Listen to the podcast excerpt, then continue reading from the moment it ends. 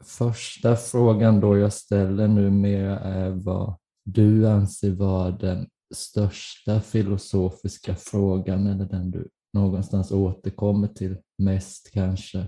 Jag skulle säga att det är vad är rätt och vad är fel egentligen. Så det är de här moraliska frågorna som vi pratade om senast jag var med. Men då tänker jag inte främst faktiskt på vad, vad som är rätt och fel att göra i den här världen.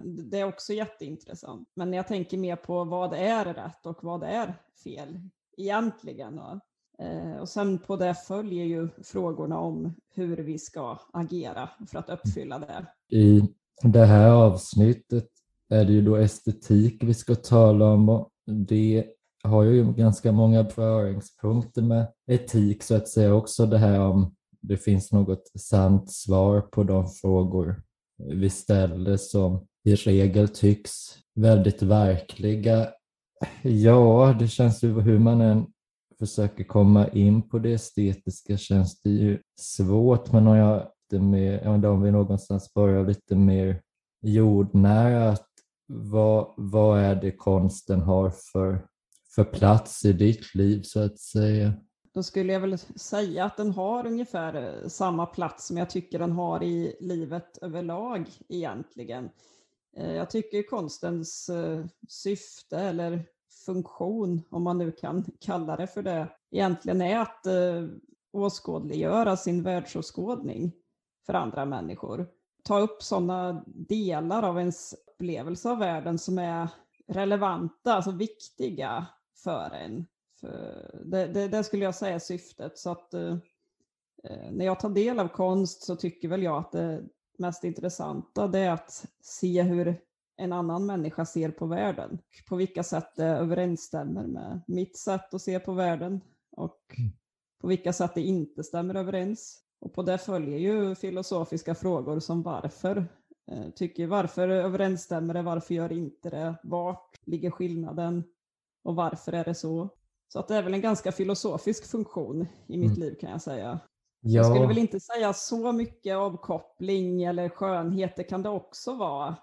Ja, skönhet tycker jag är väldigt viktigt, men, men eh, skönhet och avkoppling, det är ändå två olika saker. Mm. Jag skulle inte säga att jag främst tar del av ett konstverk för att få en vacker upplevelse. Det är inte syftet, men det kan vara vackert ändå. Mm. Hur är det för dig då? Jag tänker också ganska mycket på det viset att konsten är något inte subjektivt någonstans, att det möjliggör att se världen i ett betydligt mycket större perspektiv, att se den i olika perspektiv. Dels genom att det då är olika människor som ligger bakom konsten och att deras mänsklighet på ett sätt förhöjs mänskligheten i konsten men på ett sätt försvinner den. Att även om man får en bild av konstnärens syn på världen så blir det någonting mer än en konstnär, särskilt när man tittar på verk som är så väldigt gamla där konstnären är borta och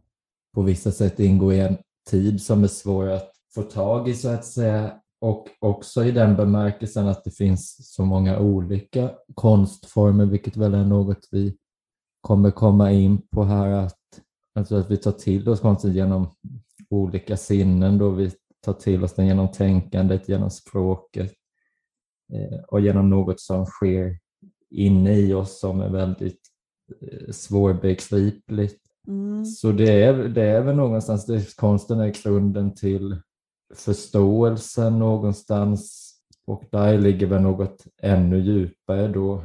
Ja, jag tänker på det här du sa med deras mänsklighet försvinner. Tänker du då på deras individualitet eller, eller hur menar du? Ja, dels individualitet men också tänker jag att god konst på ett plan frångår människan, alltså man når det genom människan, det, det är vi någonstans fast i den mänskligheten, men Eh, vi kommer till något som står över vår mänsklighet, att det någonstans blottlägger att vi har antagligen varit här en kort tid och kommer relativt snart försvinna, men konsten är i förbindelse med det som är föregående oss och också någonstans det blivande som väntar, tänker jag mig. Ja, absolut, där tycker jag vi ser ganska lika på konsten faktiskt. Eh, för jag tycker också det, det är mer intressant att ta del av eh, konst där skaparen, konstnären, egentligen inte är i centrum. Man behöver kanske inte ens veta vem det var som skrev det eller hur den personen levde ta Homeros som ett, eh, det mest kända exemplet. Liksom. Men det kommer vi nog in på ganska mm. snart tänker jag också.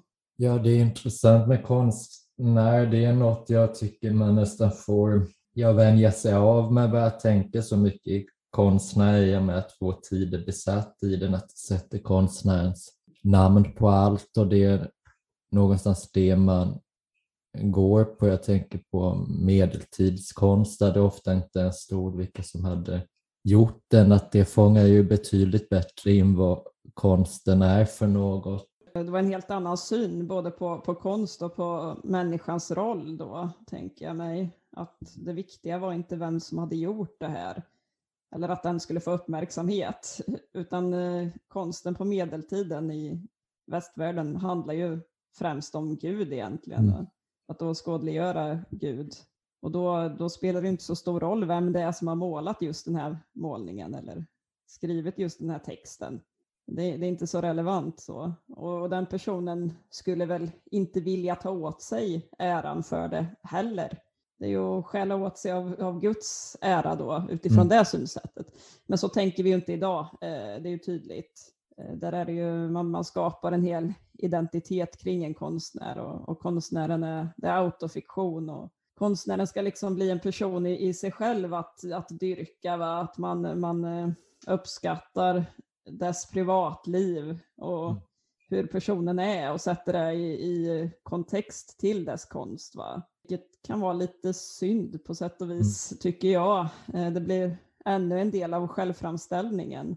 Samma typ som vi ser på Instagram och liknande. Ja, för det där med medeltidskonsten är det med att det här ursprungliga är skälet till att man kan skapa konst. Det framtvingas därigenom så där finns det inte riktigt det här behovet av att föreviga sig själv eller att ens föreviga själva verket i sig. Men när man tar bort den kopplingen, man kan ju tala om när det sker så att säga, men jag, jag tycker väl det tycks som att det hänger ihop mycket med det moderna sättet att tänka helt enkelt att konstverket blir till konsten i sig. Det, det blir nästan som att det inte finns något eh, bakom konstverket och det är något jag gärna skulle vilja ha som utgångspunkt här när vi börjar med konsten, vad det, här, vad det är som ligger bakom att konst överhuvudtaget kan skapas, vad det är som gör oss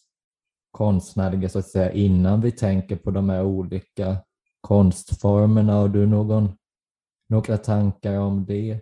Mm, kan det vara just det här att eh, orden, vardagsspråket inte kan förklara allting. Eh, att det är omöjligt att fånga allting som en människa är och allting som hennes eh, tankar är i vanliga ord. Då måste det komma till uttryck på, på andra sätt. Eh, en, en, bild som man kan relatera till eller liknande, va? det har ju en annan effekt förstås. Och där tänker jag också att vi kommer in mer och mer på att konsten står ju över ordet, den är mer, mer omedelbar. Liksom. Så det är väl det som är lockningen, tänker jag, att mm. tala bortom ord och utan att behöva vara i samma rum som varandra. Och det gör det ju möjligen bedrägligt att just förklara denna aspekt med hjälp av ord och eller tänkandet så att säga. Men det jag slängs tillbaka till någonstans är detta, och här, här får jag vara försiktig så jag inte vattnar ur hela estetikbegreppet, men jag kommer ändå tillbaka till det eviga skapandet som sker hela tiden, den här förändringen att det tycks finnas ett mål för hur saker och ting ska bli inom det och att det blir nästan som ett estetiskt ideal att sikta mot. Och sedan också den här öppenheten för något som ligger utanför oss. Och då tänker jag mig att det finns något i oss så att säga, som, som kan ringa in något som inte är oss själva och på så sätt förstå det. Och för människan blir väl detta extra påtagligt att konsten nästan har någon sån tragisk aspekt, alltså själva konstverket, att människan har förlorat något och får därför det här behovet av att manifestera estetik externt snarare än inom sig själv. Eh. Vad tänker du eh, att det är som har gått förlorat? Eh, är det någon slags oskyldighet? alla Edens lustgård eller vad, vad, vad tänker du? Liksom? Ja, det ligger nog mycket i den bilden jag tänker på. Det är intressant de här arkeologiska eh, fynden man har för, för när människan bosatte sig och så att hon bosatte sig ju långt, långt efter att hon började eh, skapa konst så att säga. Också om man tänker att var det verkligen nödvändigt för henne att bosätta sig, eh, vilket är svårt att veta såklart, men att eh, konsten bli, blir till någon, någon verklighet som är verkligare än den verklighet vi, vi har innan så att säga. Hon nöjer sig inte med den eh, verkligheten och därför tänker jag väl att det finns dels estetik i den övergripande bemärkelsen och sedan den mänskliga estetiken som mer karaktäriseras i, i olika konstverk då att eh, ringa in och begränsa på olika sätt. Mm, ja, men det tror jag också. Eller jag tror nog att verkligheten är nog egentligen nog för en själv, men man har ett behov av att kommunicera ut verkligheten mm. så som man ser den. Att dela det med någon annan, det, det går ju inte eh, annars. Så att på så vis kan ju konsten vara mer verklig i och med att det blir en upplevelse som går utöver subjektet och utöver eh, tidsåldrar och mm. liknande. Jag tänker om, om vi tänker oss den aspekten vi talat om nu då med vad som föregår att vi skapar konst, så att säga. Vad, det, det är ju också en intressant fråga där med, med konstverket, att människan skapar ju väldigt många ting och förändrar saker och ting i sin omgivning. Men förändringen i sig tänker väl jag inte är tillräckligt för att vara, vara ett konstverk. Eh, förändring som sker i, i eh, den fysiska världen menar du? Ja, jag tänker om en människa, vad ska man tänka sig för exempel om eh, man ser en människa asfaltera en väg, att då tänker inte jag att det är konst egentligen, men det är ändå, det påminner ju mycket mm. egentligen om konst i att förändra något och skapa något. Jo, det är väl därav performancekonst och liknande tänker jag mig har uppstått, att man gör en vanlig händelse till, till ett konstverk. Eh, men då krävs det ju lite mer än, än att det sker i en, ett vardagligt sammanhang som du säger. Eh, det, det, måste ändå belysas på något sätt eller liksom sättas på någon liten knorr på det så, så att det blir annorlunda än vad vardagen är. Så att exakt vart gränsen för när det blir ett konstverk går, det kan ju vara ganska luddigt. Eh, jag tänker mer luddigt nu för tiden egentligen. Eh, I och med, ja, från och med modernismen och framåt mm. så är det ju ganska luddigt nu. Nu kan ju allting vara konst och det har väl att göra med the linguistic turn och så vidare. Att, eh, att allting kan tolkas som, som konst på samma sätt som allting kan tolkas som språk. Det, det, har vi väl talat om förut, du och jag, det här med poststrukturalism mm. och dylikt. Att eh, om man ser det som så att hela världen konstrueras av sociala relationer och av, genom språk och samtal och diskurser, då är det klart att då kan ju allting också vara konst egentligen, tänker jag mig. Va? Mm. Men förut fanns det en tydligare uppdelning mellan det här, här eh, mellan konstverket och det verkliga livet. Och då tänker man att det fanns nog inga svårigheter då att se vad som var konst och vad som var verklighet. Det, det hade nog varit ganska dumt att fråga det på mm. den tiden. Va? vad tror du om det? Är det någonting väldigt samtida, sättet på konst? Jag tror det att i och med att skönhet inte är lika betingat med konst längre blir väl det frågan vi slängs till istället. Att det är ju en ganska intuitivt tydlig principen då, att vad vi anser vara vackert eller vad som väcker någon känsla i oss. Men det blir ju när, när, det inte, när vi inte kan känna igen konstverket i det så att säga mänsklig aktivitet som frambringar en känsla av att det är vackert, då tappar vi ju egentligen de, de riktlinjerna för vad konst är. Och då får vi väl försöka skapa något nytt och det hänger väl också ihop med att innan modernismen och innan industrialiseringen man, det var ju så tydligt vad som var syntetiskt så att säga. Man, men man sysselsatte sig mest med, med den mer organiska världen så att säga. Men mm. när man bor i städer och nästan allt är syntetiskt då går det ju heller inte att känna igen det på att det mänsklig skapelse och där blir det väl någonstans då att konsten är något som kan avgränsa, att man får, får säga det på något sätt för att det inte ska eh, bli för vagt vad det är.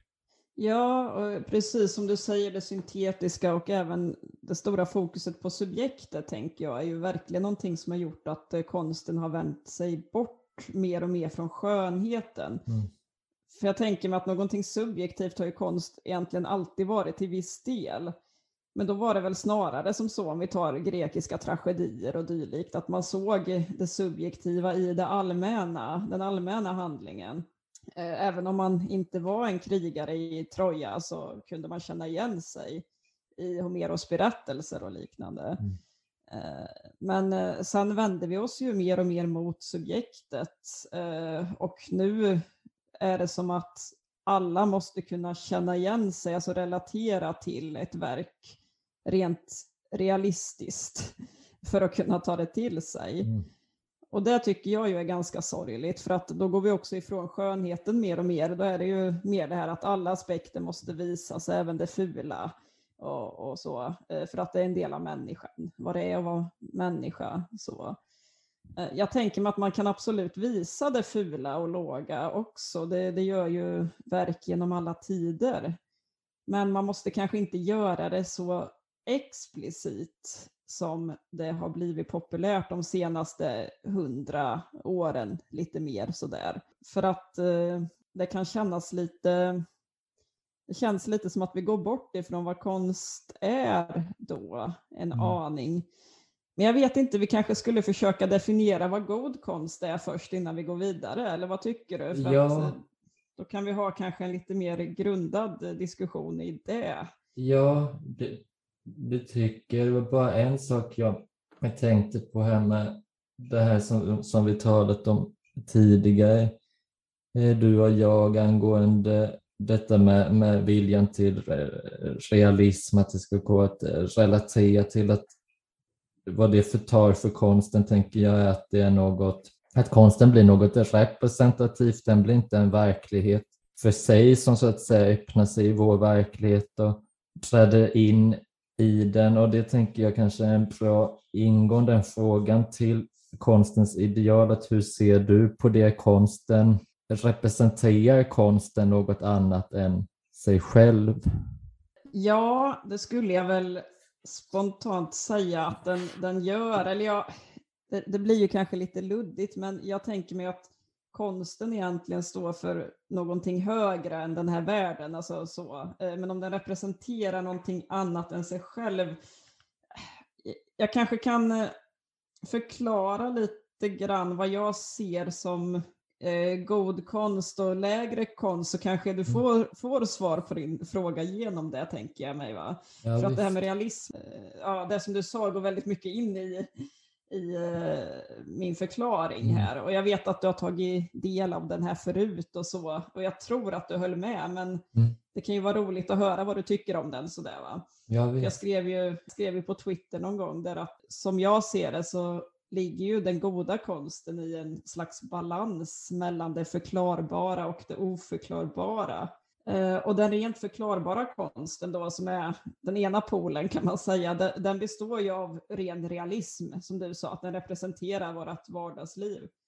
Eh, då, då, blir ju syftet att antingen skildra världen så som den är, eh, exakt vad den är, eller ja, som realismens regel säger egentligen att eh, utifrån mänsklig erfarenhet så är det här vad som skulle kunna hända. Så antingen något som har hänt eller något som rimligen skulle kunna hända.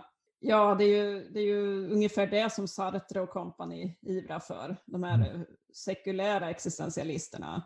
Eh, konst som förklarar samhälleliga problem och som syftar till att väcka engagemang, till att förändra och så vidare. Eh, vilket mycket av konsten idag ju är också. Va? Det här med representation av olika folkgrupper och av kön och så vidare. Det ses ju ofta som ett syfte i sig med konsten. Eh, att det är god konst om så många som möjligt får komma till tals. Om förtryckta, en förtryckt grupp får komma till tals, då är det god konst i sig. För att då har vi fått en erfarenhet som vi inte har innan och utifrån det lär vi oss någonting som vi kan ha nytta av i världen att vara empatiska eller liknande. Eh, så det är ju en typ av konst. Eh, motpolen till det, det blir ju rent oförklarbar konst. Eh, och det tänker jag mig är konst som enbart syftar till att skapa en viss atmosfär eller ett mood eller vad man ska säga. Och då, då tänker jag att ett problem med den är att enskilda komponenter kan ju bytas ut lite hur som helst och det spelar ingen roll vad själva essensen av verket är, bara den håller en viss eh, känsla. Eh, och så, ja, syftet med att ta del av sån konst är väl kanske att, eh, att känna en, en känsla att man upplever att man kommer nära en annan persons världsåskådning också. Eller någonting som man själv har upplevt, att det sätter fingret på den känslan. Men man kommer ju inte närmare till att förstå den på grund av det, tänker jag mig. Man upplever den bara på nytt egentligen. Eh, och då skulle jag säga att den goda konsten måste vara mitt emellan dessa två. Den måste ha lite av båda, men får inte gå vilse i någon av dem. Alltså det jag tänker mig är att verket, oavsett vilken typ av verk det är, om det är bildkonst eller film eller litteratur, den det måste ändå ha en mening, eh, ett slags tema som den vill undersöka eh, och vill komma fram till någonting rörande. Det kan ju ske på, på många olika sätt, alltså genom symboler, arketyper som representerar olika sidor eller ståndpunkter rörande temat. Eller genom att skapa en värld som belyser olika aspekter av temat. Va? Ehm, Tomens tema är att den samtida världen är absurd och en ståndpunkt är att krav och arbete och byråkrati gör det omöjligt för människor att leva i den eh, och ändå fortsätta vara människor. Då är man Kafka och skriver processen. Ja, men du vet. Och eh, så är man bildkonstnär, vill skildra avsaknad av kärlek inom familjen i, i 1800-talets borgerlighet då kanske man heter Axel Kulle och gör en modern tappning av motivet Den förlorade sonen. Va? Men man får aldrig bli uppenbar så. Man får inte försöka pracka på mottagaren en övertydlig åsikt. För då, då är vi inne i den här första polen igen, som är så tråkig och, och realistisk. Va? Och det viktiga skulle jag ändå säga att man har en mening, en kärna som man, man, man cirkulerar omkring. Så, inte att man bara försöker skapa en atmosfär, det kan ju vara underhållande, men det är ju inte god konst. Så det här kanske var lite svar på din fråga i alla fall, att eh, jag anser väl att man bör försöka försöka ge en slags, inte förklaring och inte heller åsikt, men en slags syn på någonting som finns i världen och att man bör försöka göra det någorlunda koherent. Mm. Är det ett okej okay svar? Ja, jag tycker det är en mycket bra beskrivning av god konst som fångar in de här båda aspekterna. Om, om vi tänker oss det här första skälet till att vi överhuvudtaget skapar konst. Jag, det är ju väldigt svårt att hitta någon benämning för vad det är för något, så att säga, med något blivande eller något skapande. Men jag tänker att atmosfär är en väldigt bra benämning för det också, som märks i hur vi upplever att vi kan ju förklara allt vi ser i ett enskilt ögonblick, eh, i ljuset som gör att vi ser eh, ljudvågorna och vad vi hör. Men samtidigt är det som det är något mer som ringar in hela alltet och det är väl någonstans atmosfären. Och precis som det du beskrev, den går ju inte att nå i sig. Den kommer ju aldrig vara begriplig som något i sig. Och genom att ringa in på det här sättet då sluter den sig ju också någonstans. Den, den blir no något konkret. Eh, och detta är väl mest påtagligt när det sker via ett konstverk så att säga. Ehm, då ser, ser vi det så att säga och, och det är hanterligt i någon bemärkelse.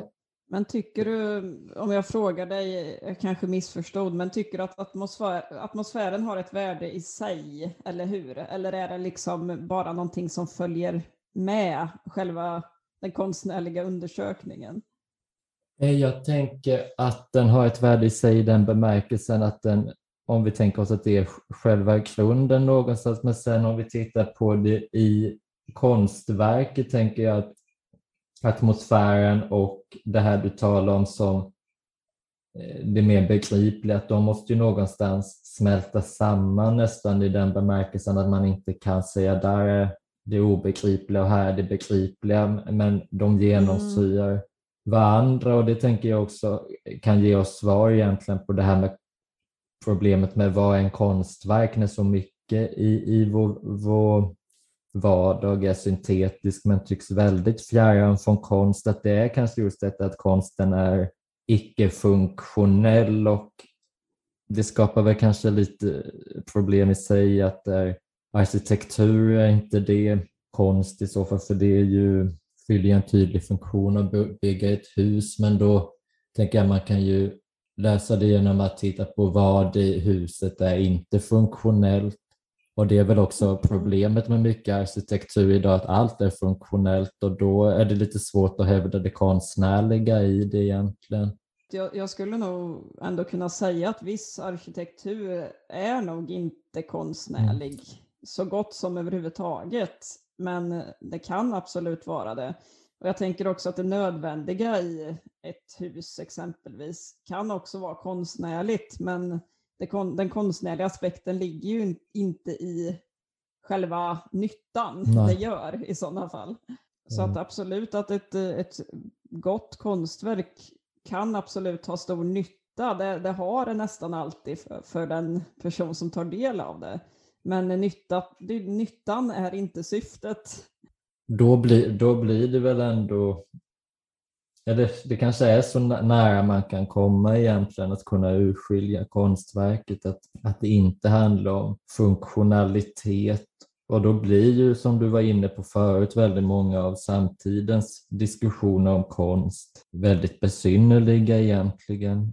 Har du något exempel eller tänker du på det jag sa förut med representation och dylikt? Ja, representation. Eh, någon tvetydighet kring moral inom konst upplever jag. Dels att det finns att konsten inte ska behandla moraliska aspekter. Det idealet finns ju dels, men det finns ju också en, en upptagenhet av det så att säga. Alltså både fokuset på, på provokation med fokuset på, på samhällsnytta så att säga att konsten är integrerad i samhället på ett, på ett egendomligt sätt, vilket den ju på ett sätt blir då den, den framträder inom en kultur så att säga. Det är lite lustigt det du säger med, med moralen där, för att eh, ja, men just det här att, att konst inte ska vara moralisk, det, det anses ju ändå som, som ganska självklart idag.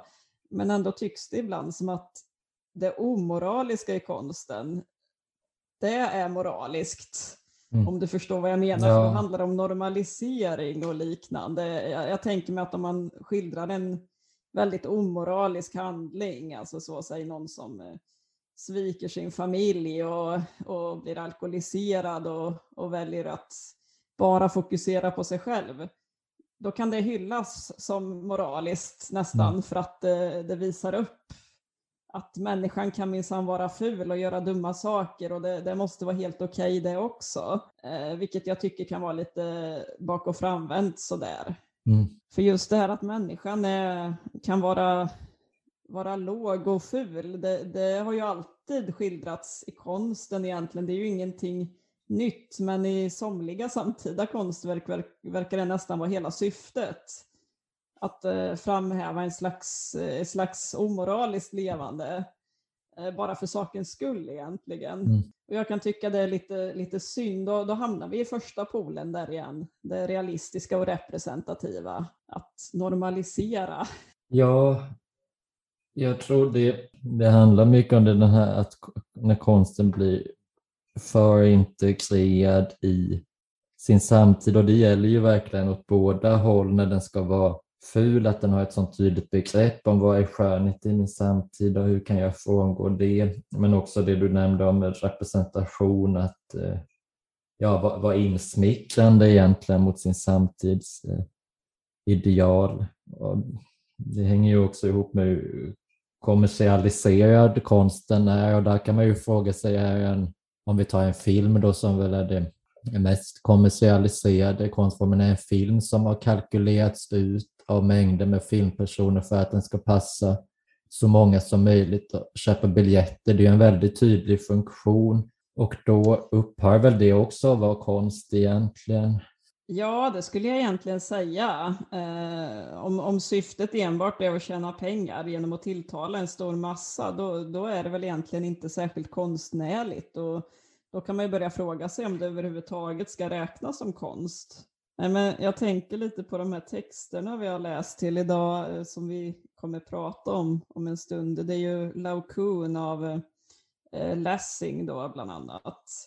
Och eh, Ars Poetica av Horatius och någonting som verkligen för samman konstsynen i de två teoretiska texterna, får man väl säga, eh, trots att de skiljer sig åt så väldigt mycket vad gäller tid, eh, så eh, över 1800 år eller något liknande. Eh, så, så skulle jag verkligen säga att något som knyter ihop dem är att eh, utgångspunkten är skönhet, att skönhet är konstens syfte. Och, så samtida konst skulle väl inte ha så mycket att hämta hos någon av de här två. Alltså, då menar jag sån konst som från modernismen och framåt, va? Som skildrar absurda, groteska företeelser eh, för sakens skull. Eh, och Lessing skriver ju här på 1700-talet att skillnaden mellan antikens konstsyn och den som hans samtid, alltså 1700-talet, eh, visar upp eh, kan sammanfattas med den här jämförelsen att eh, under antiken skulle en konstnär säga till en ful person att vem skulle vilja måla av dig när ingen ens vill titta på dig? Men på 1700-talet hade en konstnär förmodligen sagt att jag målar gärna av dig hur ful du än är. För att då får jag visa min skicklighet eh, extra mycket när jag till och med kan avbilda det, det fula och eh, mm. vanställda. Men idag hade man väl eh, snarare sagt att skildringen av det fula har ett egenvärde i sig. Dels genom normbrott då, som vi pratade om, eh, normbrottet i att inte bara visa det tilltalande och sköna. Och det är ju mer poststrukturalism kanske, men även i det typiskt modernistiska tänket att det som är fult och groteskt, det visar upp det fula som finns inom oss. Eh, det, det, kan vara ett sätt att visa upp alla våra undertryckta rädslor och våra ångest och så. Ta ett känt exempel, Munksskriet. Vad, vad tänker du om, om det? Liksom? Har, Alltså, har skönheten något värde alls i konsten idag, eller vad tror du? Mm.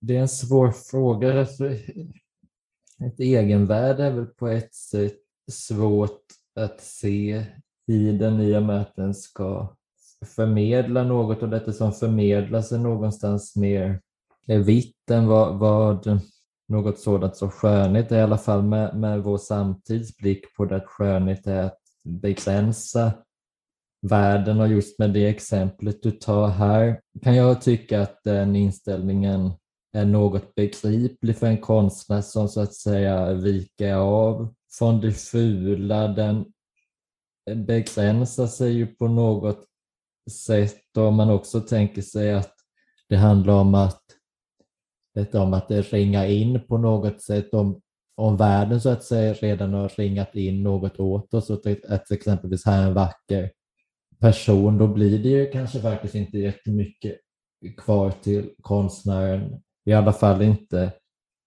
eh, nödvändigt vis. Men där kanske, där, det hänger väl också ihop med det här fokuset då på konstnären, att konstnären just ska visa vem den är. Om man är något mer likgiltig till det, eller i alla fall inte har det som ett så väsentligt syfte, då ja, konstnären kanske är, säg feg som inte vågar avbilda en ful människa, men det, det blir relevant kanske någonstans med det antika sättet att se det, för det handlar om någonstans att eh, vinna skönheten eh, och i den bemärkelsen att vinna skönheten så har väl inte eh, det vackra något egentligt värde i vår tid, tror jag. Men att om vi säger att det vackra hade ett egenvärde då så kan man ju nästan sträcka sig till att säga att det fula har ett egenvärde idag, mm. upplever jag det som, eller kan du hålla med? Ja, det är intressant det där. Jag, alltså, vissa sådana saker kan jag tänka att jag nästan blir något eh, blind för, eller det blir nästan något så självklart att konsten ska avbilda det fula, men det är det ju e-, egentligen inte om man tittar på det historiskt sett. Men ja, det, det är ju närmare det, det fula i bemärkelsen att man inte gränsar av på det här sättet och man är inte ens villig att, att ge något, något den etiketten att det är vackert så att säga. Man har något vagt begrepp om att det har funnits något vackert en gång i tiden. Det finns inte längre. Man har det för att kunna mm. kontrastera på det sättet egentligen. Men upplever du att konst är så nu också? För jag tänker mig om vi tar tidigt 1900-tal, modernismen, då, då, var det ju verkligen så. Vi tar The Wasteland exempelvis eh, av T.S. Eliot som du också har läst. Eh, hans eh, långa dikt där. Eh, där kontrasterar han ju alltid eh, konstant under hela dikten den eh, forna skönheten som har gått förlorad i det här industrialiserade samtida samhället. Eh, men nu för tiden om vi tar konst år 2022, är det överhuvudtaget så att samtida konstnärer har ett begrepp om att en skönhet har gått förlorad? Eller alltså, vi, det jag frågar är väl mm. snarare, visar de det i sin konst? Om de har det personligen, mm. det vet vi ju inte, va? Men, men visar de någon sån kontrast? För, för det kan jag uppleva är felet, att det finns ingenting att kontrastera mot längre det är egentligen bara alienering och, och ångest och ja, ett äckel inför livet. Mm. Och det är klart att det är relevant att skildra det. Men så som jag ser det har ju ingen gjort det bra, riktigt bra egentligen sedan Elliot gjorde det för exakt 100 år sedan, mm. eh, 1922. Sen gick det egentligen mest bara ut för, för att man glömde den här kontrasten. Man glömde vad det är man egentligen reagerar emot och nu är det som att man inte reagerar no emot någonting utan snarare har funnit sig i att ah, okej, okay, så här ser världen ut, så här är våra livsvillkor. Va? Och då, då ska vi bara skildra dem rätt av. Mm. Då blir det ju egentligen nästan bara realism, den här första polen vi pratade om. Eh, då blir det ju bara att skildra sin, sin vardag och sina upplevelser av den, men, men man vet inte varför man känner som man gör. Nej, jag upplever väl inte att den finns på det medvetna sättet som något integrerat i verket och att verket skildrar den här dynamiken mellan en förlorad skönhet och där vi står nu, utan det är nog en vagare kontrast, tänker jag, för att, för att ändå kunna slå fast att detta är fult, att ändå kunna ge näring till sin konst via det tänker jag ändå att det finns något vagt begrepp om någon, någon skönhet, men det finns en misstro till det. Det kanske är det som skiljer det tidiga 1900-talet från vår tid, att man har, man har misstro till det sköna. Att man sa ju inte att det gick förlorat, för det var falskt till att börja med någonstans. Vi kommer ju komma in på de olika konstformerna också där, så vi kanske kan kan återkomma till det också. Absolut, det tänker jag också. Eh, vi kan ju gå över till det ganska snart tänker jag, men jag har en jämförelse till som kunde vara lite kul att dra. Mm. Eh, det är ett exempel ur Ars Poetica, för att det är som en Ja, den har ju setts som så stilbildande med det här eh, begreppet ut pictura poesis, va? vilket vi snart kommer till. Men det exempel jag hittade tycker jag är ganska talande också om modern konst. Horatius skriver ju så här, precis i början. Funne en målare på att till ett människohuvud foga en hästhals och sätta brokiga fjädrar på lemmar, samlade allestäds från så den sköna kvinnan där upp till slutade i en svart och äcklig fiskstjärt där ner till. Kunde ni kväva ert skratt, ni vänner som bjudits till visning? Tro mig pisoner, just lik den tavlan vore en dikt som innehöll bilder, overkliga, liksom en febersjuks drömmar. Så varken fot eller huvud beskrevs som av samhörig skepnad. Eh, slut på citat. Det är ju dadaism och absurdism egentligen som man beskriver här. Va? Alltså, mm. Det var ju enorma konstströmningar under uh, tidigt 1900-tal. Och det här är ju någonting helt absurt uh, på den tiden, så det belyser ju verkligen en, stor skillnad. Och det här lever ju kvar också nu, som vi, som vi talade om, va? att beskriva lite så här absurda saker i konst. Man kan ju även ta så kallad trippy art och så vidare i samtiden. Så att eh, det, ja, det är en väldigt stor skillnad. Det är mycket mer fokus på, på subjektet nu, mm. som vi var inne på förut. Sen hade jag väl inte så mycket mer att säga om det, men jag tycker verkligen det belyser eh, det och det här fokuset på, på skönhet. Det beskriver, beskriver verkligen skillnaden i konstsyn. Mm. Vad tänker du om detta. Jag, jag, jag, vet ju som vi talat om att du, du är negativ mot det här eh, subjektivistiska och mycket i det moderna så att säga, men samtidigt som du uppskattar tidigt 1900-tals konst så att säga, hand, handlar det om det, det handlar om balansen någonstans? Jag tror det att eh, det var ändå väldigt tydligt då under tidigt 1900-tal att man bröt mot en tradition och man visste vad man bröt mot. Man, eh, man visste vad man gjorde och på vilka sätt man eh, provocerade. Och framförallt så var det nyskapande. Men det som irriterar mig lite idag är väl att det här i viss mån fortfarande anses nyskapande ofta. Att det kan kallas för lite kaxigt och vågat mm. av recensenter och, och, det är det ju verkligen inte om man har koll på sin konsthistoria så har vi ju egentligen tuggat samma saker i hundra år nu. Mm. Eh, vilket jag tycker är, är, lite synd så jag skulle väl önska en lite större eh, kunskap eller villighet hos konstnärer att, att förhålla sig mer till sin historia och eh, inte bara gå i exakt samma hjulspår som mm. förra generationen och generationen innan den. Ja, det är ju något vi, vi återkommit en del till när vi skrivit med varandra detta med bildningens vikt för att skapa konst. Och jag instämmer ju definitivt i att det finns en väldigt stor risk om man inte har kunskap inom konsten att man bara upprepar eh, saker så att säga och jag tror efter sitt snäva perspektiv att saker är nyskapande som inte alls är det.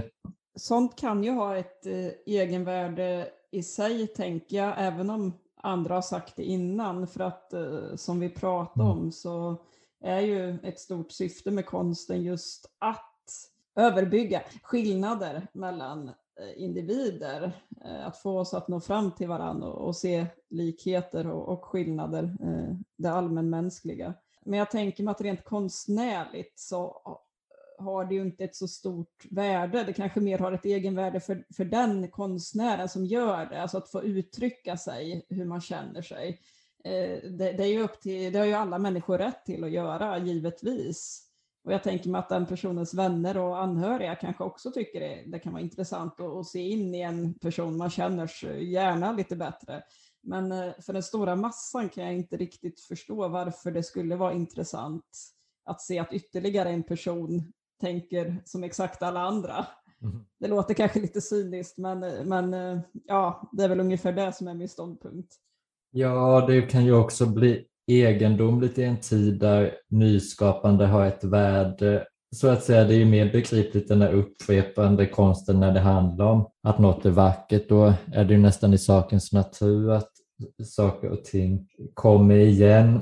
Där vi har skilt oss lite åt när vi skrivit om detta är Alltså jag, om, om jag återgår till det jag sa tidigare om konsten, att det någonstans uppkommer i att något har, människan har förlorat något så att säga.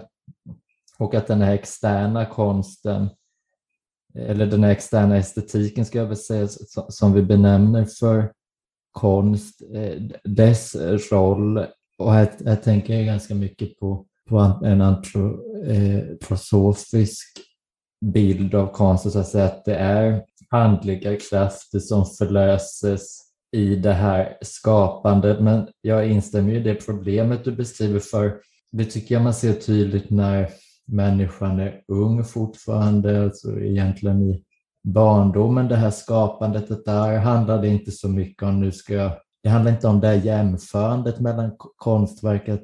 Det är klart att i en vuxens perspektiv är ju en stor konstnärs verk mycket bättre än det som eh, barn sätter på, på pappret så att säga, men den jämförelsen kommer egentligen inte riktigt till skott om man tittar på det ur det perspektivet som andliga krafter som frigörs så att säga. Ehm, för där i det stadiet av människans liv finns det inte riktigt, nu trasslar jag in mig lite, men det finns inte riktigt det som krävs för den här utbildningen i konsten. Jag tänker att utbildningen i konsten är något som uppkommer i efterhand så, så att säga. Ehm, och det är väl mm. också ett problem jag har med så här kanonbegrepp och liknande och att de här konstverken måste alla känna till att man någonstans måste gå till vad i människan är det vad, vad i människan är det som detta ska aktivera, inte vad människan har behov av, för det är nog förrädiskt, för då blir det ju konsten bara som ett medel till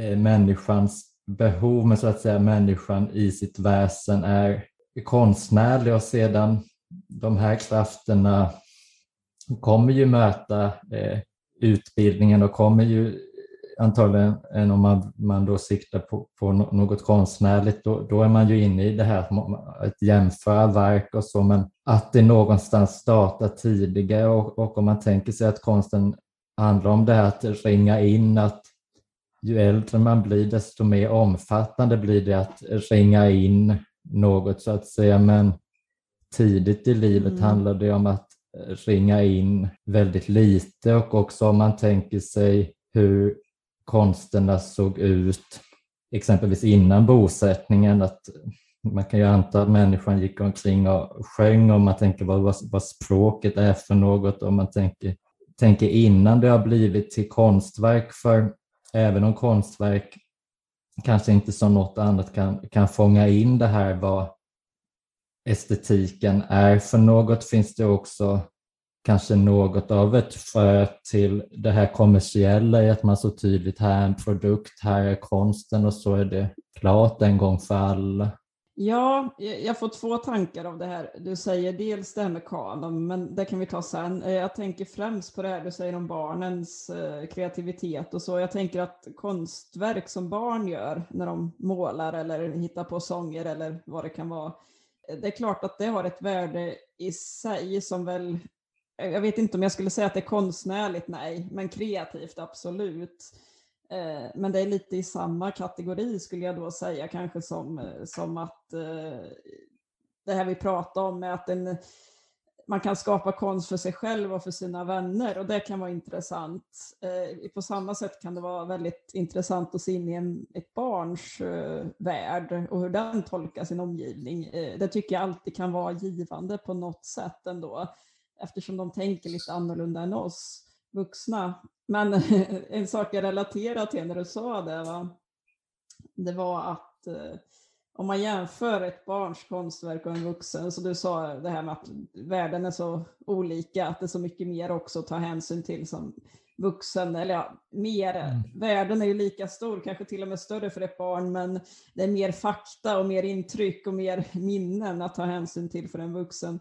Då tänker jag faktiskt lite grann på en novell som Borges skrev som är ganska rolig. Det handlar ju inte om barndom så, men det handlar ändå om olika premisser för ett konstverk. Han har ju skrivit en novell om en man då som skriver Don Quixote igen, ord mm. för ord, fast på 1900-talet och att litteraturkritikerna blir väldigt vilda över det här och analyserar den och, och jämför den med Cervantes Don Quixote, fast de är identiska. Och de kommer ju fram till helt olika slutsatser, olika analyser av de här två identiska verken, just för att den här fiktiva författaren i Borges novell skrev den i en helt annan tid, där han har så mycket annat att ta hänsyn till och så mycket andra upplevelser bakom sig mm. som Cervantes inte hade. Han har mer historia bakom sig som man känner till. Och då blir ju utfallet olika också, tolkningen blir, blir helt olika. Va? Och det tycker jag väl i viss mån också är rimligt för att eh, Ja, jag vet att vi pratade om det i början, att man ska försöka se så lite som möjligt till konstnären, tycker vi väl båda två i viss mån.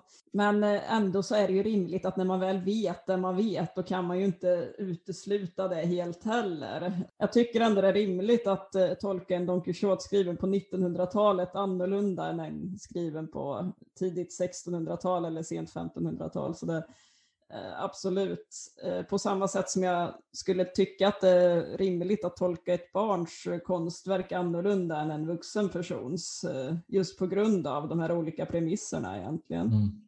Sen tänkte jag på det här med kanon också och då, då håller väl jag med dig att det, det blir ganska mekaniskt om man ska se på konsten som så att alla måste läsa det här för att alla ska lära sig det här. Det jag däremot tycker är väldigt fint med, med en kanon, en gemensam kanon, det är ju den här gemensamma kunskapen att luta sig tillbaka på som, som alla människor då kan dela. Det blir ytterligare en länk inom konsten till andra människor. Om vi tar det antika dramat, eh, kung Oidipus och så vidare. När, när Sofokles satte upp den första gången så visste ju alla i publiken förmodligen vem kung Oidipus var och vad som skulle hända, för de kände till myterna och berättelserna. Man, man hade en gemensam referensram. Och senare med Bibeln, alla människor i, i Sverige kunde tala om bibliska figurer, karaktärer och veta vilka de var. Eh, det var ett sätt att kommunicera med varandra. Och så gott som alla konstnärer kunde ta in bibliska motiv i sina konstverk och förvänta sig att det här kommer bli förstått av den stora massan. Eh, om vi tar Axel Kulle som jag nämnde förut och hans konstverk Den förlorade sonen. Då räckte det att han döpte sin bild till Den förlorade sonen mm. så vet alla vad han syftade på och då kunde alla förstå att ja, okej, okay, det här är en modern tappning av det här. Idag kanske många tänker Den förlorade sonen var, ja, okej, okay, det var ett fint, en fin titel. Mm. Men, men själva den gemensamma referensramen har gått förlorad. Och det tror jag också gör att konsten är så uppstyckad och så fokuserad på subjektet och här och nu. Och det tycker jag är väldigt synd, för att det ser jag som ganska hämmande för de här allmänmänskliga upplevelserna som vi båda menar att konsten kan ge upphov till. Mm. Ja, jag tänkte först med det här med skapandet utan kunskap så att säga. Ehm, om vi tar skapandet i barndom, att det är nog, nog klokt det du sa där att kanske göra någon distinktion men det kanske inte är konst utan snarare något kreativt utlopp eller lek helt enkelt. För jag tänker att leken påminner ju mycket om konsten i att man ja, man, man gränsar av egentligen på liknande sätt och där kan något ske som inte hade skett någon annanstans. Men vad jag tänker att det vittnar om beträffande konsten är att det i oss, vad ska man kalla det, med den här, det, här, det här atmosfäriska då, att det har föregått oss och åker i oss med en väldig lätthet i början av livet. Och om man i detta stadiet av livet så att säga ringa in det på sätt som är helt främmande för hur det här atmosfäriska sker i oss, då kommer det hämmas väldigt mycket. För jag tänker att det här kanonen, det har ju verkligen de fördelar du talar om och vissa saker är ju verkligen så allmänmänskliga att i princip alla kan få ut något ur det under rätt förutsättningar. Ehm, men frågan är kanske någonstans hur uppkommer det här kanonet? Är det, alltså jag tänker att ett, ett, att ett gott sätt att närma sig det vore att vi har de här skapande impulserna i oss och till slut i ett visst skeende, egentligen när barnet slutar vara barn, då kommer inte leken fylla det här syftet och då blir det mer konsten och konsten skiljer sig väl från leken i att, i att vara en mer, mer allvarlig lek. Så att det är egentligen då som, som det här kommer in. Och ja, ja här kan vi springa iväg långt i hur man, man ser på människan och hennes åldrande. Eller så, men jag tänker att det, det vittnar om ändå den här vikten vid det här som strömmar genom människan. Och att som jag ser det, att konsten kommer in som ett, ett slags begrepp för att människan har hamnat i en kris, att närma sig, om vi tar ett filosofiskt verk eh, eller, eller egentligen om man går till barndomen i, i filosofihistorien, att det är något som har hänt där egentligen för sådär 2500 år, år sedan och på olika ställen, såväl i, i eh, Kina som i Indien, som i Persien och antika Grekland. Eh, då uppkommer de här tankarna som, tankar som tänks på ett helt annat sätt än vad man gjort tidigare. Och jag tänker att det är samma egentligen i människans levnad, att det finns något, något i det som är något tragiskt i att det uppkommit, att vad vi tyckte var självklart och slutet var självklart och vi måste någonstans börja om. Och det kanske också kan vara ett ideal för konsten, möjligen det här att även om den behandlar sånt som behandlats tidigare eftersom det vi så att säga har ringa in, det är ju samma i alla tider men vi slängs tillbaka till oss själva eller vi slängs tillbaka till något djupare än oss själva kanske man till och med kan säga och, och utifrån det får vi något konstideal om att, om att konsten ska vara grundlig på något sätt. Ja, det, det är många trådar här. Jag, jag får en del tankar men när du säger det här med nya förhållningssätt till omvärlden Ja, jag tänker ju att det funkar både som du säger när barnet blir eh, större och leken inte räcker till längre. Det blir eh, någonting konstnärligt då, men också i sådana här faser i människans historia eh, där det har skett stora förändringar. Eh, då blir ju konsten faktiskt ofta som bäst, upplever jag. Mm.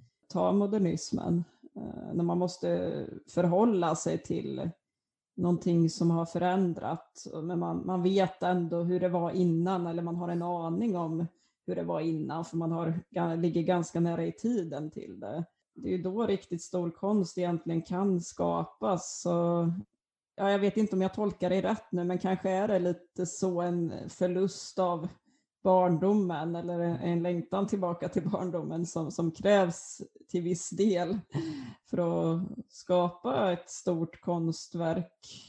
Alltså en förlust av någonting, någonting oskyldigt, ja det var vi lite inne på förut också. Och ja, även om det inte är oskyldigt i sig själv, om vi tar Elliot som exempel igen, så var ju världen verkligen inte oskyldig eh, innan den här eh, moderniteten heller. Men den kändes kanske lite mer genuin och, och självklar, att det, det, fanns regler att förhålla sig till. Det fanns, eh, ja, som vi snackade om, gemensamma referensramar. Va? Eh, det fanns myter som alla kände till. Lite som i barndomen, mm. när man har gemensamma referensramar med, med sina vänner och, och, man kan dras till varandra för att man tycker om att och leka och så vidare. Det blir lite flummigt kanske, men jag tycker mig se vissa kopplingar här. Mm. Ja, ska vi gå vidare till konstformerna eller vill du säga något mer om? Nej, men jag, jag känner mig redo att gå, gå vidare till dem. Gå vidare till de här verken som vi har läst, de här teoretiska verken. Då, då är det väl främst Laocoon av Gotthold Efraim Lessing. Och så har vi även kikat på Ars Poetica av Horatius lite grann. Mm. Och som vi pratade om, det är stort tidsspann mellan de här två verken. Ars Poetica skrevs ungefär 20 år före Kristus. Laocoon är från 1766 tror jag. Jag har skrivit det här i alla fall. Anledningen till att vi valde de här två texterna är väl att de visar upp två ganska olika konstsyner. Från Ars Poetica kommer ju det här kända uttrycket ut pictura poesis som vi har nämnt, eh, vilket betyder ungefär eh, så som i bildkonsten, så även i poesin. Eh, sen när man väl läser Horatius tycker jag nog inte riktigt att det uttrycket stämmer överens med vad det kommit att betyda. Eh, jag vet inte om du läste just det stycket, men eh, under mina utbildningar som jag gått så, så har det ofta, där utpictura poesis, kommit att känneteckna att måleri, bildkonst och litteratur skulle vara samma och att mm. samma principer gäller för båda två. Men så tolkar inte jag Horatius riktigt nu när jag läser om den här texten faktiskt. Ehm, jag tycker snarare att han menar eh, att eh, receptionen, analysen, bör vara likadan vid ett litterärt verk som vid ett bildkonstverk. Så jag, jag vet inte egentligen om det här uttrycket är så signifikativt för den konstsynen egentligen, men eh, den har ju fått stå för det genom tiderna. Så att... Men Lessing han menar ju egentligen motsatsen, att måleriets föremål är kroppar med sina synliga egenskaper, eh, föremål då som existerar bredvid varandra, medan poesins eh, föremål är handlingar. Kan man ju säga föremål eller, eller händelser som följer på varandra. Och då det leder ju till att eh, det sätt man utövar konstformerna på bör bli väldigt olika varandra. Det har han ju också många exempel på. Men du har också tolkat texten så, eller? Ja, det har jag. Ehm, jag tycker det är intressant det med poesin, där att den, den ska inte skildra så att säga. Den är, den är något som ett, i språket som något rent blivande på något sätt till, till skillnad från måleriet då som det ämnar inte att bli egentligen, tolkar jag det som. Ja, det, det håller jag med om. Det, det, verkar snarare som att han vill att man ska återskapa själva händelsen genom språket och att eh, språket inte får bli för beskrivande när det gäller poesi. För då är det dålig konst, mm. dålig poesi. Eh, att poeten ska inte röra sig för mycket inne på målarens område och, och vice versa. Eh, att man istället ska ta tillvara på de styrkor ens konstform har. Men jag tycker det är väldigt intressant det sätt han ser på bildkonst. Det, det fick mig att, att, öppna upp ögonen mer för det för några år sedan faktiskt. För eh, i vår tid så tänker vi väl inte på bildkonst riktigt på det sättet i och med all den här mer eh, expressionistiska bildkonsten och så vidare som vi har talat om som, som inte behöver vara föreställande, kubism och liknande. Det har ju vi vuxit upp med hela, hela våra liv. Men eh, när Lessing skriver det här så är ju bildkonsten mer en, det, det ska vara en avbildning av någonting. Och då tycker jag det är ganska fantastiskt eh, en fantastiskt svår uppgift att välja ut det rätta ögonblicket att skildra i en stillastående målning. Alltså det mest sköna ögonblicket uttrycker ju han det som, för att skönhet är ju, som vi sa, väldigt viktigt för Lessings konstsyn. Han menar ju på att bilden måste vara skön och att det fula måste döljas egentligen, eller förminskas för att vi ska kunna ta till oss en, ett bildkonstverk egentligen. Men han tycks ju inte mena detsamma med poesin då, eller litteraturen. Han säger ju poesin, men då menar han ju även dramatiken. Mm. För det menar ju han att i Iliaden och, och liknande så, så, beskrivs ju väldigt hemska saker, att, uh, väldigt hemska ögonblick, mycket uttryck för smärta av karaktärerna han tar ju exempel, dels Laukon naturligtvis som texten är döpt, döpt efter, men även Filoktetes och jag, jag tänker mig att eh, Oidipus också skulle kunna gå in där. Där menar han ju att det är acceptabelt att, att skildra smärta ångest uttryckligen. Men i bildkonst så får man inte göra det för att då är det inte skönt längre. Och det här exemplet med Laocoon då i, i Agniden och liknande som skulle komma sen så skildras ju, så skildras ju Laocoons smärta väldigt ingående. Jag vet inte om du har läst det utdraget, det finns på Wikipedia och lite sådär men det är väldigt ingående smärta, smärtoskildring i litteraturen. Men i den här kända skulpturen som eh, verket är döpt efter, Laocoon-gruppen, där har ju Laocoon mer en ganska, vi kan ju inte säga harmonisk, men att han, han lider med behärskning trots Just. att han håller på att bli uppkäkad av flera sjöormar och hans barn också. Och då menar ju, då menar ju Lessing det att eh, det här är inte ett uttryck för att Eh, den antike krigaren eh, var eh, väldigt dygdig, väldigt måttfull och att han stod ut alla smärtor, utan han menar ju att det var så att man inte kunde skildra någonting fult egentligen, för att det, inte för att folk skulle bli skrämda av det. Det är väl inte den främsta anledningen. Det är väl snarare för att det vore ovärdigt en bildkonstnär att skildra någonting så fult som plåga. Just det. Och där tittade vi lite också i Eisensteins text med samma namn och hans bild är ju mer, då han höll på med filmkonsten, då att rörelse är väldigt fundamental i konsten och också någonstans tolkar jag det som alltså att bildkonsten eftersträvar att väcka rörelse i oss där den inte finns. För filmen är ju också egentligen stillastående bilder. Då pekar han på att vi har 24 bilder per sekund och så tror vi att det är en rörelse. Jag tyckte det var väldigt intressant just det här hur han pekar på att rörelse har funnits i alla konstformer genom tiderna och att han till och med menar på att den här Laocoon-gruppen egentligen försöker uttrycka rörelse i en stillastående skulptur.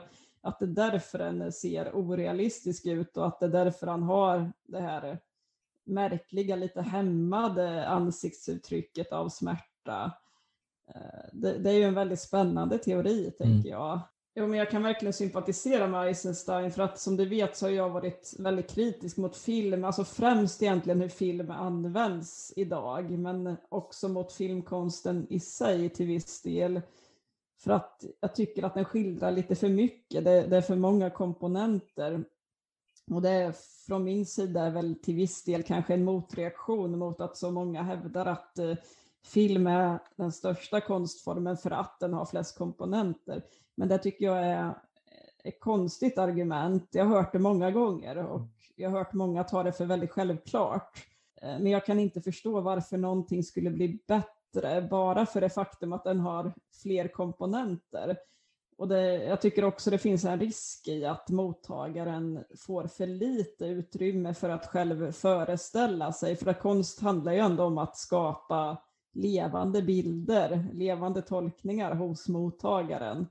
Men så som Eisenstein beskriver det, med det här pars por tutto, det tycker jag är jätteintressant. Han menar ju på att filmen måste försöka stimulera tittaren till att själv fylla i, annars är det inte en lyckad film. Och att han menar ju också att det är alla konstformers egentliga utmaning att skapa levande bilder hos eh, åskådaren. Så att eh, jag tänker mig att den typen av, eh, av filmteori är väldigt givande. Och jag vet inte om den tas tillvara på så mycket längre. Vad tror du? Jag tänker oss filmskapare och liknande. Nej, jag tänker överlag att det finns för lite av förundran för filmen, för det fanns ju verkligen i stumfilmen att vad var det man skapat där med, med hjälp av teknologin, att det var också med fotografering då såklart att det var en konstform som verkligen hade den här bokstavliga avbildande innebörden men kunde göra något helt annat med det. Och sen är också ljud kommer in i bilden så blir det ju ännu mer avancerat och jag instämmer i att det, det är ett egendomligt resonemang att den här kvantiteten av komponenter i sig skulle ha ett värde utan snarare kräver ju den en väldig reflektion hos filmskaparen att där är ju också ljudupptagningen något nytt. Vad, vad är det att ta upp ljud? Det är ju också något avbildande så att säga, men, men som alltid då är klart man, man begränsar det och ljudet blir något nytt. Jag tänker också här på Robert Bresson som, som skrivit anteckningar om cinematografin. Känns väl mycket som sin tids Eisenstein.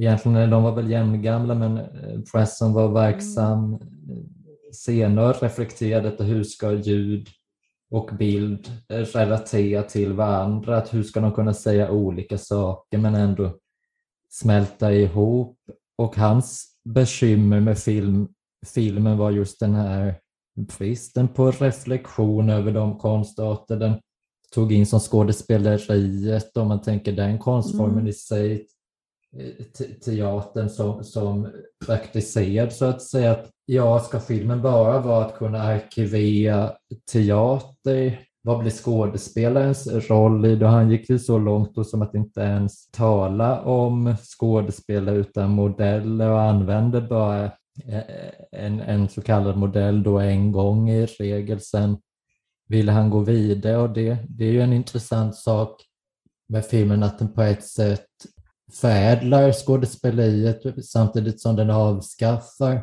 det att teatern, då, då är det någonstans acceptabelt att spela ehm, det är så att säga konstform, men i film när ja, man kan vara så otroligt nära ansikte, jag tänker på den här stumfilmen En kvinnas martyrium, att det är ju, de skådespelar ju i så fall med ögonen och ögonen är ju så ofantligt mycket mer omedelbara än munnen så att säga. Så det måste vara en annan form av realitet. Så, så jag tänker att det finns ett värde i den här kombinationen om konstformer om man förstår att det är inte de gamla konstformerna nu vi, vi gör något nytt med dem och kanske också med om man tänker sig musik, att använda den på ett mer medvetet sätt på något vis. Inte bara nu ska vi förstärka den här känslan så lägger vi på mm. den musiken för vi har ju redan ljudet. Ljudet är ju på ett sätt filmens musik. Redan om vi då vill hålla på med ljudfilm, om man vill hålla på med stumfilm kanske musiken får en annan roll. Jo, men jag håller med dig att som filmskapare måste man nog vara lite mer varsam kanske än i andra konstformer just att ta vara på varje komponent och fundera på vad är varje komponents roll och då som du säger inte bara vad är bildens roll utan vad är skådespelarens roll, vad är den här rörelsens funktion och så vidare. Funktion gillar jag inte att prata om egentligen, det låter som att man strävar mot ett specifikt mål, mm. men för, för temat menar mm. jag mer. Alltså varför måste hon eller han röra sig just så här för att det här temat ska bli åskådliggjort. Eh, så att eh, det krävs nog en stor varsamhet där också i att inte visa för mycket, att inte bli för uppenbar. För att visst, det finns ju väldigt många luckor i filmkonsten också. Luckor tycker jag, menar jag alltså nu som något positivt, en lucka som mottagaren måste fylla i själv det, det, finns ju färre luckor på vissa sätt eftersom man får bild och ljud och rörelse på samma gång. Men eh, tankar och liknande förmedlas ju oftast inte lika direkt genom film som det gör genom litteratur exempelvis. Men ändå, man har så många fler komponenter att arbeta med så man måste vara försiktig att inte avslöja för mycket men inte heller avslöja för lite. Och det jag tänker också på när vi talar om god konst och sånt, det är ju, jag har ju lite samma synsätt som i Magisterna hade, att, eh, varje del av det här verket måste vara totalt nödvändigt, annars stryk det. Mm. En dikt kan ju fylla upp det här ganska, uppfylla det här ganska enkelt med tanke på att den har relativt få ord att röra sig på. Men desto viktigare då att varje ord är av vikt, ja varje bokstav till och med är av vikt för vad den här dikten vill framföra. Att man inte lägger till någonting bara för att det är vackert eller avskräckande, om, beroende på vilken effekt man vill uppnå. Ba, inte enbart för att skapa en viss atmosfär, för atmosfären den ska komma ändå om verket är välgjort. Och det tycker jag ju kan vara det svåra med dels romaner, alltså prosa, eh, och dels film. Att ofta finns det så många komponenter, så många stycken och passager i en vanlig roman och i en vanlig långfilm, mm.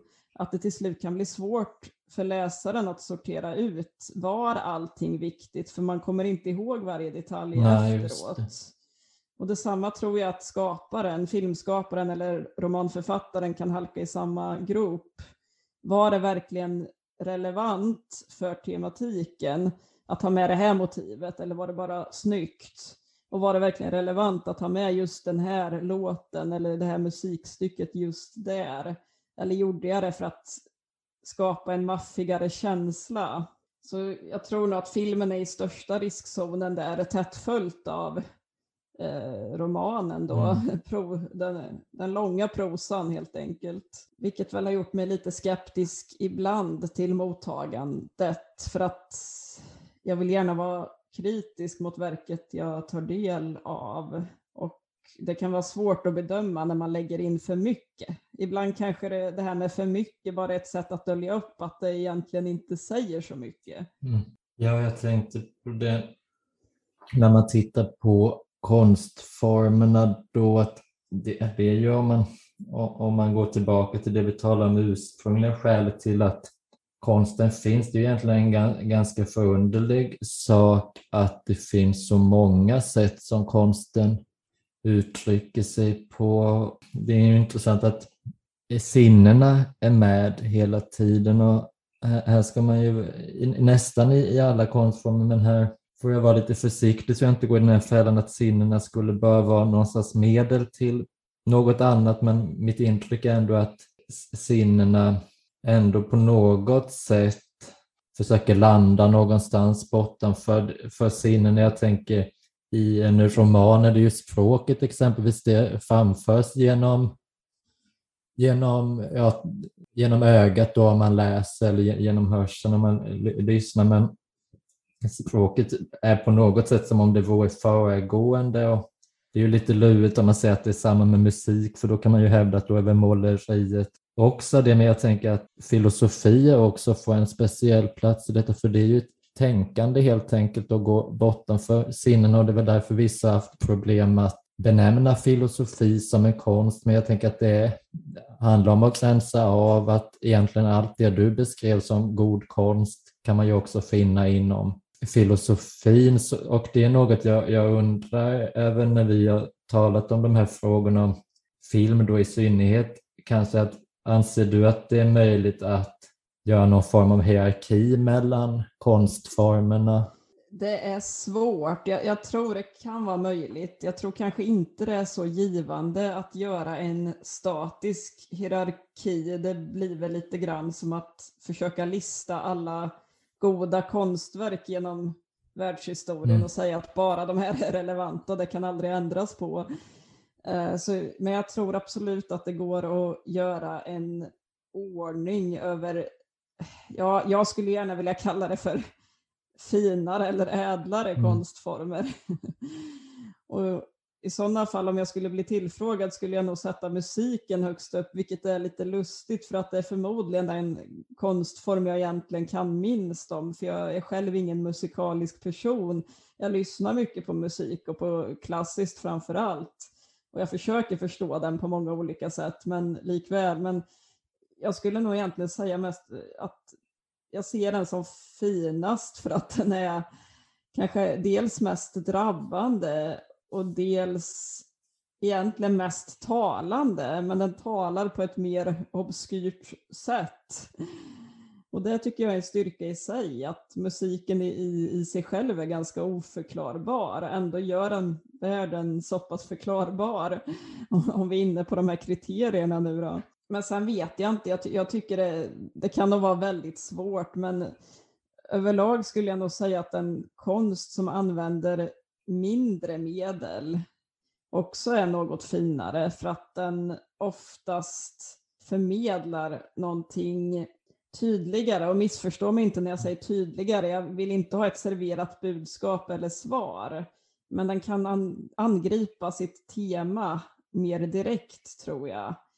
Och det kan ju vara så att ja, filmen och eh, romankonsten som jag ser som lite lägre än de övriga, poesin, bildkonsten och musiken, att det kanske är ännu mer imponerande när en sån konstform väl lyckas lyckas göra mm. något storartat just för att det är svårare, att man har mer att ta hänsyn till. Men det är väldigt sällan jag har upplevt att de konstarterna har kunnat mäta sig med de riktigt stora verken inom de andra konstarterna. Vad tror du själv och vad tänker du om det hela?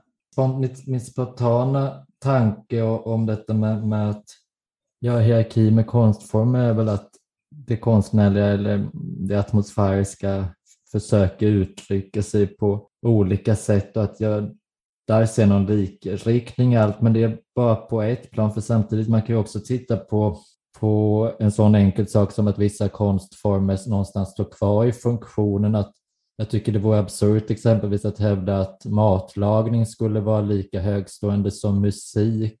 För det är kvar, även om man kan göra jättemycket för att förädla mat och egentligen om man tittar på lukt, samma med parfym är väl luktens konst, man kan göra jättemycket för att förädla det luktade och det smakade. Men lukt är ju lite svårt för det är ju något, ett väldigt eh, delikat sinne egentligen. Men, men där i alla fall eh, intuitivt eh, tycker jag det är en oerhörd skillnad. Eh, så det är väl, väl en sån, sån sak jag kan göra just, just med titta på hur nära det är med funktion och samma med arkitektur. Att en vacker byggnad eller en fascinerande byggnad är ju imponerande och allt det, men det kan inte mäta sig med de konstformer du nämner här och det kan inte heller mäta sig med, med film eller romanen är min, min uppfattning om det. Men, nej, sen tänker jag en andra aspekt, detta med att ja, sinnena måste, måste ju med i konsten så att säga. Det,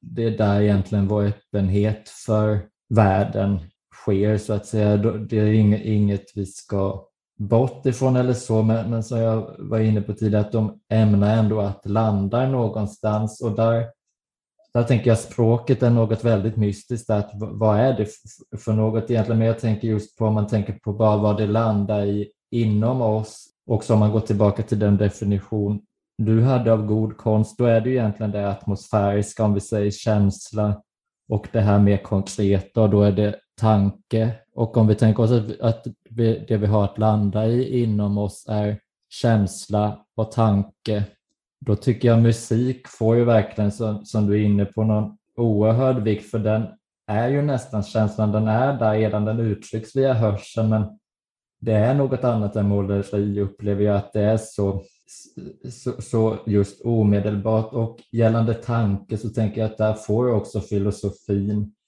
en särskild ställning. Den måste ju naturligtvis också förmedlas, vi måste tala den och skriva den och den har kontakt med språket. Eh, den utgör kanske språket, ja hur långt man nu vill gå med, med det med tanke kontra språk. Men, så det är väl vad jag kan sluta med till lite, att filosofi och musik har kanske ändå någon särställning för de är så grundläggande. Men just när det kommer till sånt som vi möter via sinnena och som som frångår det här funktionella, då där tycker jag nog det är jämnt i slutändan ändå. Ja, alltså det, det är väldigt svårt att, att, sätta en hierarki där om det ens är önskvärt och eh, som du säger, de är nog ganska jämna. Och till viss mån kommer det ju tyvärr, måste jag säga, an på subjektiviteten mm. lite grann, vad, vad man föredrar. Men jag tänker på det du sa med filosofi och doft och matlagning jag tänker mig att alla de har ganska stora konstnärliga kvaliteter egentligen. Och eh, som jag ser det så skulle nog absolut matlagning kunna vara en, en konstform också till viss del. Precis som arkitektur som mm. du säger förenar nytta och någonting skönt. Jag tänker lite grann på Torgny Lindgren där han skriver ju i sina senare verk väldigt mycket om mat. Eh, han har ju en roman som heter Pölsan exempelvis som helt och hållet handlar om två män som är ute för att finna den perfekta pölsan. Mm. Och för i den så ska hela livet inrymmas. Då. Så hittar de så småningom en pölsa där hela livet finns, men den som äter den dör den. Och dör den, nu dör. Eh, nu spoilar jag boken här, men eh, det kanske inte spelar någon roll. Så att jag tänker mig att det, det är uppenbart att Torgny exempelvis eh, la väldigt stor vikt vid mat. Så om man ansåg att det var en konstform, det vet jag inte, men han la han såg det uppenbarligen som någonting som kunde förmedla hela världen i idealfallen. Så jag tror nog man skulle kunna finna argument för att alla dessa tre är konstformer också. Ja, jag tänker också att det är konstformer men att de ändå någonstans... Alltså, lukt kan jag väl egentligen inte argumentera för, det tycker jag är svårt. Men just det här med mat, att det alltid kommer fylla den här funktionen av att vi måste äta, så att säga. vi måste rent basalt äta, men vi måste inte rent basalt ta till oss en dikt. Det är väl det som gör att jag ser att det, hur mycket vi än förädlar maten kommer det alltid vara kvar i någon typ av just funktionalitet. Absolut, ja det är som husen där. Ja, vi är inte lika beroende av ett hus som av mat, men vi är ändå ganska beroende av dem eh, så som det ser ut idag. Så att det är väl i sådana fall om man tänker bort de rent funktionella delarna, att eh, mm. man istället eh, ser till hur ja, smaker möts och konsistenser möts och så, då, då kan jag nog vara beredd att se det som en konstform ändå. Jag vet inte om det kan förmedla en världsåskådning, mat. Ja, Torgny menar ju uppenbarligen det, men eh, det är nog utanför mitt fält. Ja, det kan nog vara möjligt egentligen, men eh, jag vet inte exakt hur. Nej, sinnena är ju så mystiska med att de är lite så, även om de strävar efter något, de är ju på ett sätt som slut, de går inte att överföra till varandra så att säga, eller översätta egentligen. Vilket väl också är det färdiska när ljud i, i film ska säga det som bilden redan säger. Ja, eh, det kan också vara lite riskabelt det där att försöka kombinera dem, att eh, enbart använda musik som en förstärkning och, som du säger, eh, det, det, tror jag nog är ganska gott att de verkar var för sig faktiskt Precis som jag väl på sätt och vis tycker att det, det är gott när konstformerna verkar vara för sig, vilket mm. ju är varför jag varit lite skeptisk till film också. Men å andra sidan, ja, teater kan vi kan ju också ses som en kombination. Det räknas som litteratur, men det är också någonting man tar in visuellt eh, och har alltid varit det med masker och liknande. Så jag tänkte på en sak till egentligen mm. eh, rörande det, det, går in lite grann på det här vi, vi pratade om med skönhet och samtida konst. Jo, och även det vi, vi pratade om med att vara lite sådär normöverskridande och att, att visa väldigt mycket. Något jag tänker på med det är väl att den samtida konsten ofta kanske visar lite för mycket det har vi ju redan tagit upp, men i ett perspektiv då, jag tänker att Lessing skriver ju i Laocoon där om Timantes målning av Ifigenias offerdöd. Eh, hur eh, Timantes har skildrat sorgen i de övriga personernas ansikten i olika grader utifrån deras relation till Ifigenia. Då. Men faderns ansikte har han dolt då. Eh, och då menar ju Lessing att det är för att det hade varit vanställande att, att visa en sån stark sorg för en publik. Det hade inte varit vackert och därmed hade det inte varit, ja publiken hade inte tagit det till sig och det hade bara sänkt själva intrycket av sorg egentligen, att få se den så tydligt exploaterad. Och det, detsamma gäller ju de li, antik, antika tragedierna som Horatius skriver om i Ars Poetica. På den antika scenen så lät man ju inte Medea döda sina barn inför publiken exempelvis och Oidipus eh, sticker ju inte ut ögonen på sig själv framför publiken heller. Det sker ju offstage och sen kommer en person och berättar om det. Jag tänker att det kanske skapar en viss laddning som också är positiv eh, att det blir fler luckor för åskådaren att fylla och att man därmed också kanske kan relatera mer om man inte ser de här grova och hemska uppslitande händelserna rätt ut. Vi kan ta ett samtida exempel som jag grubblat ganska mycket på. Jag tänker på Berg, Bergmans Fanny Alexander där jag tänker, många brukar ju skämta om det här med biskopens död, att det kommer in en polis och förklarar vad som hände, men vi får inte se det. Det återberättas bara. Man får ju någon hastig bild mm. av hans förbrända kropp, så där, men den är väldigt kort om jag minns rätt.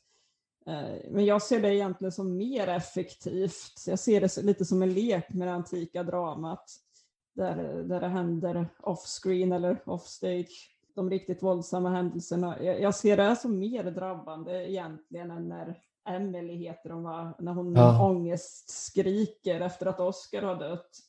För att det blir lite mycket kan jag tycka att, att ta in. Det är inte det att det känns jobbigare att se det än att höra den här beskrivningen av vad som har hänt med biskopen. Men eh, jag tycker nog det är mer en starkare känsla när man inte får, får se det. Mm. Då tänker jag lite att just den här viljan att skildra allting som är grovt i dagens filmer och i litteratur och att det kanske tar bort någonting ganska vackert. Vad tänker du? Ja, det är väldigt intressant. Jag har inte tänkt på det i Fanny Alexander faktiskt. Jag tycker det är intressant med filmen där också att titta på när de censurerades ännu. Eh, För där blir de ju tvungna att just eh, vara på det sättet och film var ju mer hå- hårt ansatt än vad romanen var. Jag tänker exempelvis på Mm. Lolita i den filmen. Den är ju det är ju ibland som att de bara klipper av och det är ju egentligen censuren som spökar där men det blir betydligt mer effektivt än i boken som är mycket mer explicit med det hela och Mm. där, där tänker jag återigen också på Robert Presson att han när han talar om att komplettera bild och ljud kan det ju vara på det sättet att eh, i hans sista film, exempelvis Blodspengar, vill jag minnas att någon blir misshandlad och då ser man bara att en dörr stängs igen och man ser bara en liten ljusstrimma från eh, dörrspringan och så hör man ljudet av en misshandel då att det är ju också något som filmen ibland kan tvingas till, exempelvis vid låg budget. Men det tror jag, precis som du, att det, det ger något det här eh, implicita så att säga. Och vad det ger för något är ju lite mystiskt egentligen, men det kanske hänger ihop med den här definitionen av god konst, att blir det för mycket då faller det över på det realistiska planet och förfrämligar sig från det atmosfäriska någonstans. Ja, jag tänker också att det hör ihop och jag tänker även, ja det, det går ju ihop med det här oförklarbara då som, som behövs i ett konstverk enligt vår definition nu då. Men jag tänker också att genom att inte skildra det, det värsta, den största sorgen eller det, det mest hemska som händer så bevaras ju också någon slags illusion hos tittaren eller läsaren eller åskådaren eh, av att det finns saker som är så hemska i världen att vi kan inte tänka oss dem överhuvudtaget. Men har vi redan fått se dem i detalj, ja, då vet vi vad det där hemska är för någonting. Eh, Vi har lärt känna det. Och det är klart, man ryggar väl tillbaka lite grann fortfarande vid en väldigt grafisk eh, misshandel eller våldtäktsscen. Men samtidigt har man blivit så van vid att Mm. se det så att det blir lite, ja, man blir lite avtrubbad från det. Och det, det avförtrollar kanske världen lite grann också, just att man redan har sett allting inom konsten egentligen, kan jag tycka. Och där, där kommer kanske det moderna tänkandet i stort in. Jag tänker på att bevisa att något som vi kallar övernaturligt finns, att det är att observera det egentligen, att det smittar av sig på konsten eh, och att det blir svårare att ta till sig att något finns som inte visar sig genom sin det indirekta visandet som kan vara egendomligt nog ännu mer direkt än det verkligt direkta. Och jag tänker också att det, det måste ha funnits en anledning redan i, i antiken att man inte visade allting. Alltså att det, det, det nog inte bara rörde sig om någon censur utan kanske mer en vetskap om, ja, dels kanske det här med att det, det skulle vara skönt det man såg, men om att bevara en slags hemlighet om världen lite grann kanske. När man får någonting antydningsvis, ja in, indirekt så blir det ju kraftfullare. Ska vi gå över till dem? Ja, vi har eh, sett eller läst. Vi vi- valde ju ett var. ska vi börja med Kira Korovas? Det kan vi absolut göra. Eh, Det var ju den film du valde att, att jag skulle se då. Jag hade inte sett den innan, så det var spännande. Eh, var det länge sedan du såg den första gången? Har du sett den många gånger? Eller? Ja, jag har sett den eh, många gånger men det var faktiskt först för två år sedan jag såg den och jag har nästan gett upp det att finna för mig nya filmer som gör det här intrycket. Men när vi sedan tänkte på vad vi skulle kunna ta för verk som någonstans kan stå som exempel för konst som vi värderar högt dök den här upp av flera skäl. Och dels för att det är intressant att tala om film med dig som är kritisk till konstformen. Jag tycker det finns en sån stor medvetenhet om filmens mångfaldiga konstformer i den här och att verkligen ta till sig att använda dem på ett, på ett så att säga filmiskt sätt, att förädla det genom film. Jag tänker bara om vi tänker, eller jag kanske ska säga lite vad, den, vad det är för film mm. först, att det är en spansk film från 1976, handlar om tre systrar, tre barn som deras mor är död sedan kanske ett par år tillbaka och dött av sjukdom och så dör även fadern under mystiska omständigheter så systrarna flyttar ihop med sin moster. Vi får i synnerhet eh, följa mellanbarnet i den här syskonskaran som heter Anna och hon saknar sin mor något väldigt och vi får se minnesbilder och även eh, några bilder till framtiden där hon som vuxen talar om sin barndom. Det så, alltså om man tänker sig bara i början då när de visar fotografier till musik, att det bara där i den första scenen så använder den ju fotokonsten då genom att förmedla något. Och den musik den använder genom filmen, det är bara tre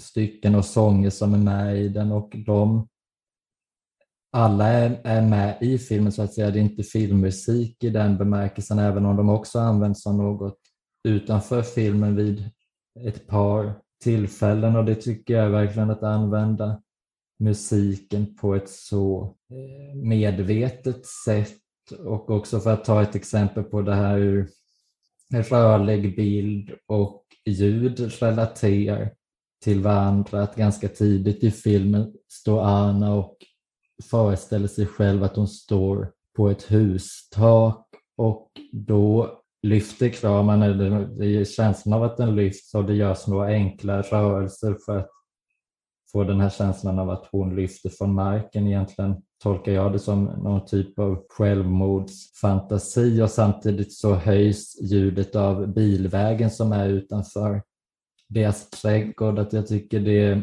ett så, ja just medvetet sätt att använda ljud och bild och på så sätt kunna förmedla något som faktiskt inte hade kunnat förmedlas i de andra konstformerna. Om man tänker språkligt, hur mycket ska man nämna då? Om man hade nämnt att hon fantiserar om självmord, hade man just förtagit något av det hela? Så, mm. så ja, till att, till att börja med, då, vad, vad var dina intryck av den? Ja, jag har goda intryck av den faktiskt, för jag försökte tänka medan jag såg den på ifall den hade kunnat göras eh, litterärt. Och jag kom fram till att det hade nog gått. Jag tror inte det hade blivit fullt lika bra. Eh, men jag ser en ganska stor spänning i den här filmen är att Eh, när jag börjar titta så tror jag att det är så den här flickan ser på världen snarare. Alltså, för minnesbilder går ju ihop med varandra och eh, platser kan upplösas och samma person kan komma in två gånger efter varandra i olika kläder och det är uppenbart olika stämning och kanske en annan miljö till och med i vissa fall.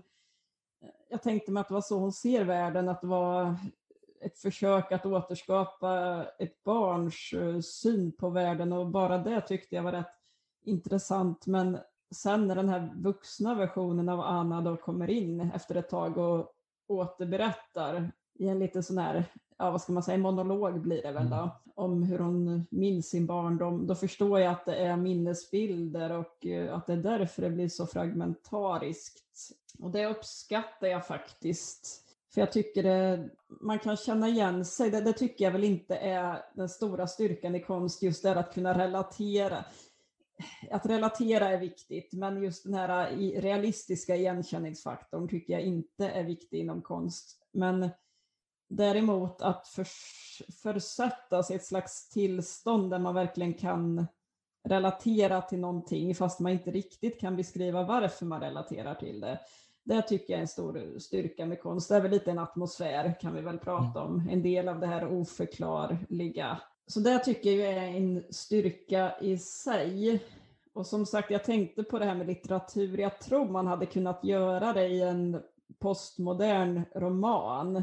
Egentligen att man hoppar mellan tid och rum och att efter, just efter kanske hundra sidor får man veta att jaha, det här är minnesbilder. Det, det hade nog kunnat göras så också.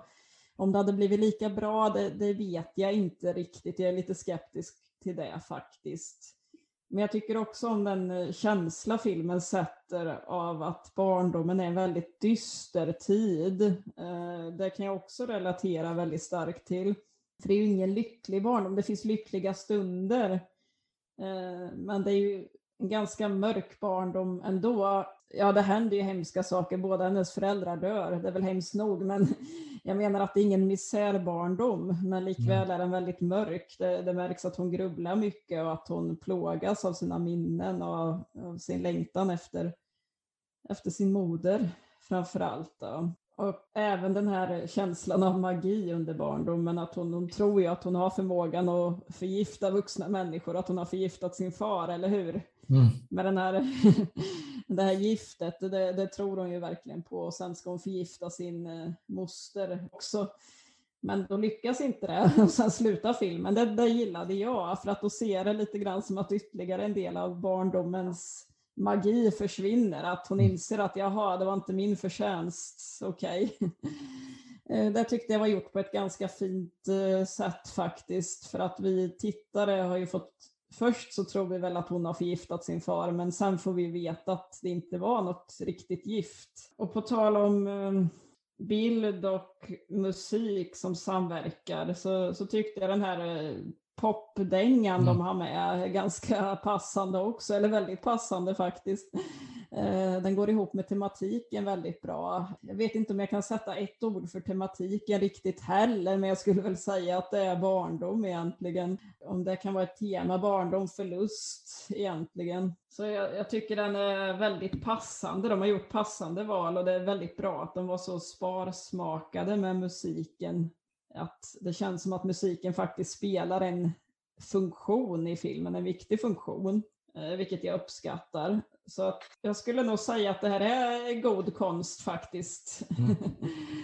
Eh, jag tycker den balanserar mellan det förklarbara och det oförklarbara för att eh, när man har sett färdigt så man har ju inte någon, det är ju inte så att man har något svar på någonting, vilket man ju inte bör ha heller anser jag. Men det har väckt mycket tankar om barndomen, mycket minnen tillbaka till, till ens egen barndom, i mitt fall i alla fall. Mm. Kanske även ett sätt att se på sitt eget förflutna och att eh, associera till andra människor och hur de har upplevt sin barndom. Eh, I alla fall alla som har växt upp under liknande omständigheter. Så det är nog ungefär vad jag har att säga om Crea Cuervus. Ja. Så det var ganska gott intryck ändå. Ja, vad roligt. Jag tänker på det med giftet med fadern där, jag tolkar det väl på ett sätt som att hon faktiskt förgiftar honom men att någonting händer när hon ska förgifta mostern. Och mostern är en väldigt intressant funktion i det jag tänker på när hon avbryter deras lek, att de spelar ju sina föräldrar i den här le leken och där, det är väl också ett skäl till att jag valde den, att den säger så mycket om det vi talar om här som, som det atmosfäriska, att när mostern inte blir förgiftad är det som att något slut så att säga och det blir så signifikant för konsten och hur, hur den här Porky vass, eh, alltså den här popmusiken, eh, att den dyker ju då upp i slutet en tredje gång eh, och får en annan betydelse någonstans. För när, när den är med första gången när systrarna dansar med varandra, det är ju en oerhört stark scen tycker jag i det att Anna förknippar den här sången med hennes mammas död, att hon sjunger sångerskan därför att du försvann. Men så plötsligt kan de dansa till den och det blir något så signifikant för konsten att ringa in något med hjälp av det atmosfäriska.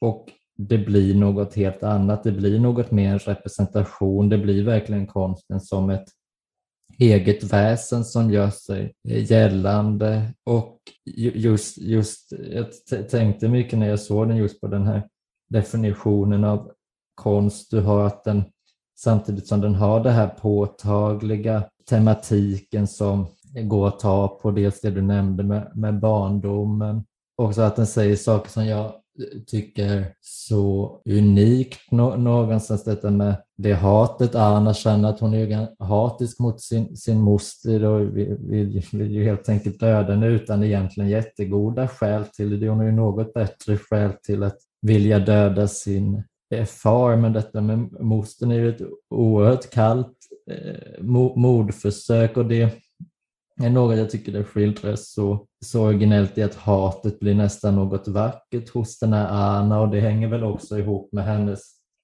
skådespel och det är det jag tycker det, det funkar väldigt bra just med att ha ett barn i huvudrollen för filmskådespeleri upplever jag som en av få konstformer där brist på kunskap är väldigt fördelaktigt och där tycker jag att hon, Anna Torrent som hon heter, verkligen är genial i ordets faktiska betydelse så att säga. Att det är som en kraft som bara strömmar ur henne. Hon var med i den här Bikupens ande redan när hon var sex, sju år och jag tycker hon är lika mm. fantastisk i, i den. Så också just att den förädlar skådespeleriet på det här sättet och sedan en en andra tematik som jag tycker också blir intressant med den här realistiska delen av god konst, att balansera vid den, att den här kom ju 76, så att det, det är väl eh, Franco kanske till och med levde när den spelades in, men fascismen har ju just fallit när den här kom och på ett sätt uppfattar jag det som en allegori. Och allegori är ju på ett sätt väldigt realistiska i att de representerar ett verkligt skeende, men den mm. gör det ju någonstans utan ändå att närma sig fascismen. Fadern är, är inom det militära, är väl det man får, men, men just detta att den skildrar en så laddad ideologi utan att förstå den på förhand och utan att förstå den i dess historiska skimmer. Man kan ju tänka sig att en film som ska skildra fascism, när fascismen just har fallit, är ganska präglad av den tiden att nu blir det något nytt. Och där upplever jag slutet som när de går ut ur huset eh, och går till skolan, att det är egentligen att nu är den tiden slut när fascismen hade väldet. Och där tänker jag att det hänger ihop med den här oskyldigheten och det här hatet att fascismen någonstans strömmade ur en kärlek till det oförstörda, det oskyldiga, att den kärleken var så stark att den bara kunde falla över i något hatiskt och att just genom att säga något sådant utan att egentligen säga det, det tycker jag är egentligen ett ideal för om man tänker tematik i konst, att det är någonstans vad tematik ska vara så att säga. Mm. Men tolkar du det slutet då som att hennes hat upphör eller? För det, det jämför ändå fascismen lite grann med, med Annas känsloliv också, eller hur? Den här blandningen mellan kärlek och hat. Ser du det som att hon slutar hata sin moster eller faster när mordförsöket inte lyckas? Ja, det är väldigt intressant. Jag tänker väl att det den säger där är att fascismen strömmade ur ett verkligt problem, men den, den kom aldrig fram med någon verklig lösning, så problemet kvarstår kanske, men Anna kanske är lite som samtiden är efter de stora berättelsernas fall, att hon, hatet kommer mattas av, men problemet kommer egentligen vara detsamma. Just det, och det måste hon hantera, ja. Eh, med tanke på att hon, jag ser, visst hon är fortfarande väldigt ung eh, när, när, filmen slutar, men jag ser det ändå som att hon, eh, hon växer upp lite grann när hon inser att hennes gift inte verkar längre.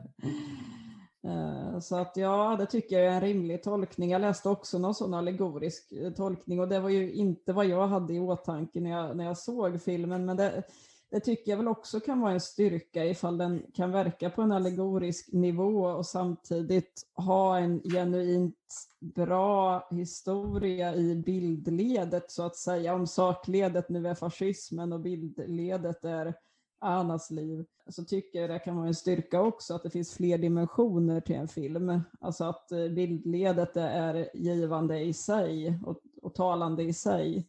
Ja, vi kanske ska gå över till ljuset då. Det var boken jag valde åt dig av Torgny Lindgren. Ja. Det är ju då, jag kan ju berätta lite grann, det är en roman som kom ut under andra halvan av 1980-talet av Torgny Lindgren.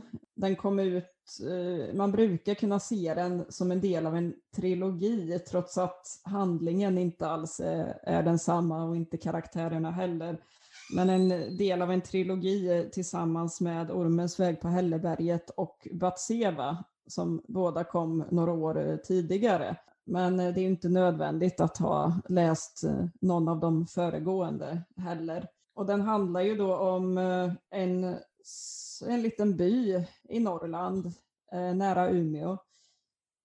Jag tolkar det som att det är ganska sen medeltid. Det de lyder under protestantism.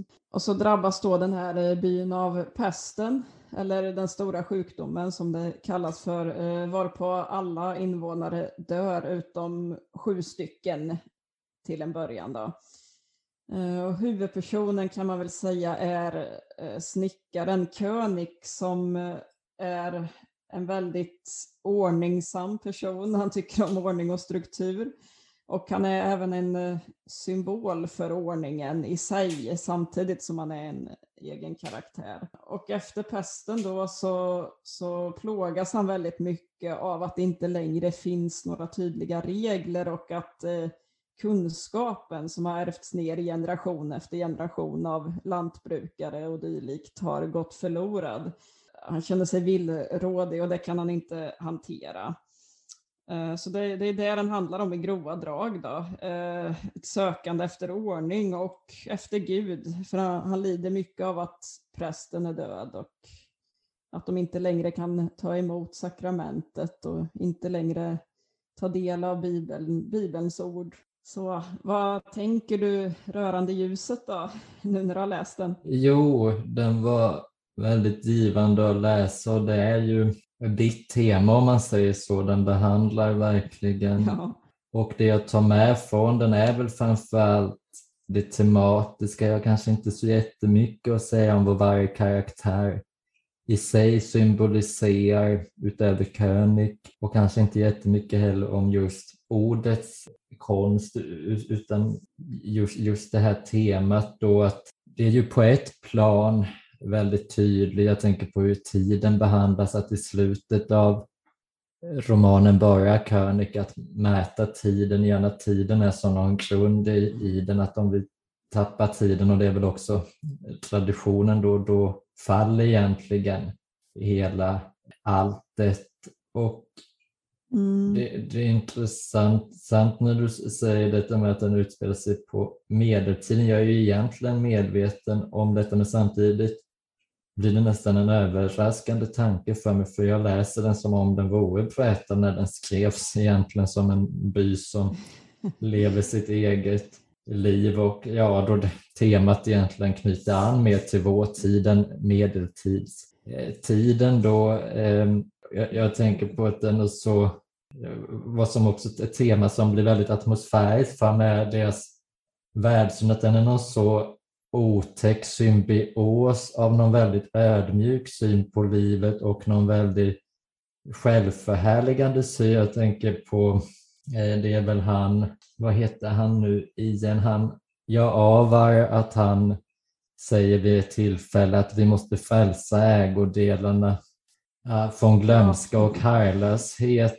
eh, att världen blir begripen genom att vi äger den och där finns det någon dubbel något dubbelt tragiskt i den att det är tragiskt att deras moral har fallit men samtidigt väcks frågan också till liv tycker jag att var den här moralen egentligen något att bygga på som egentligen grundas på det här ägandet och ja, jag fastnar ju också mycket för det respektlösa behandlingen av djur de har som ju blir ännu värre när de går runt och slaktar väldigt många djur. Jag tänkte faktiskt det, att jag undrar vad, vad Anton kommer tycka om det här slaktandet. Va? Ja.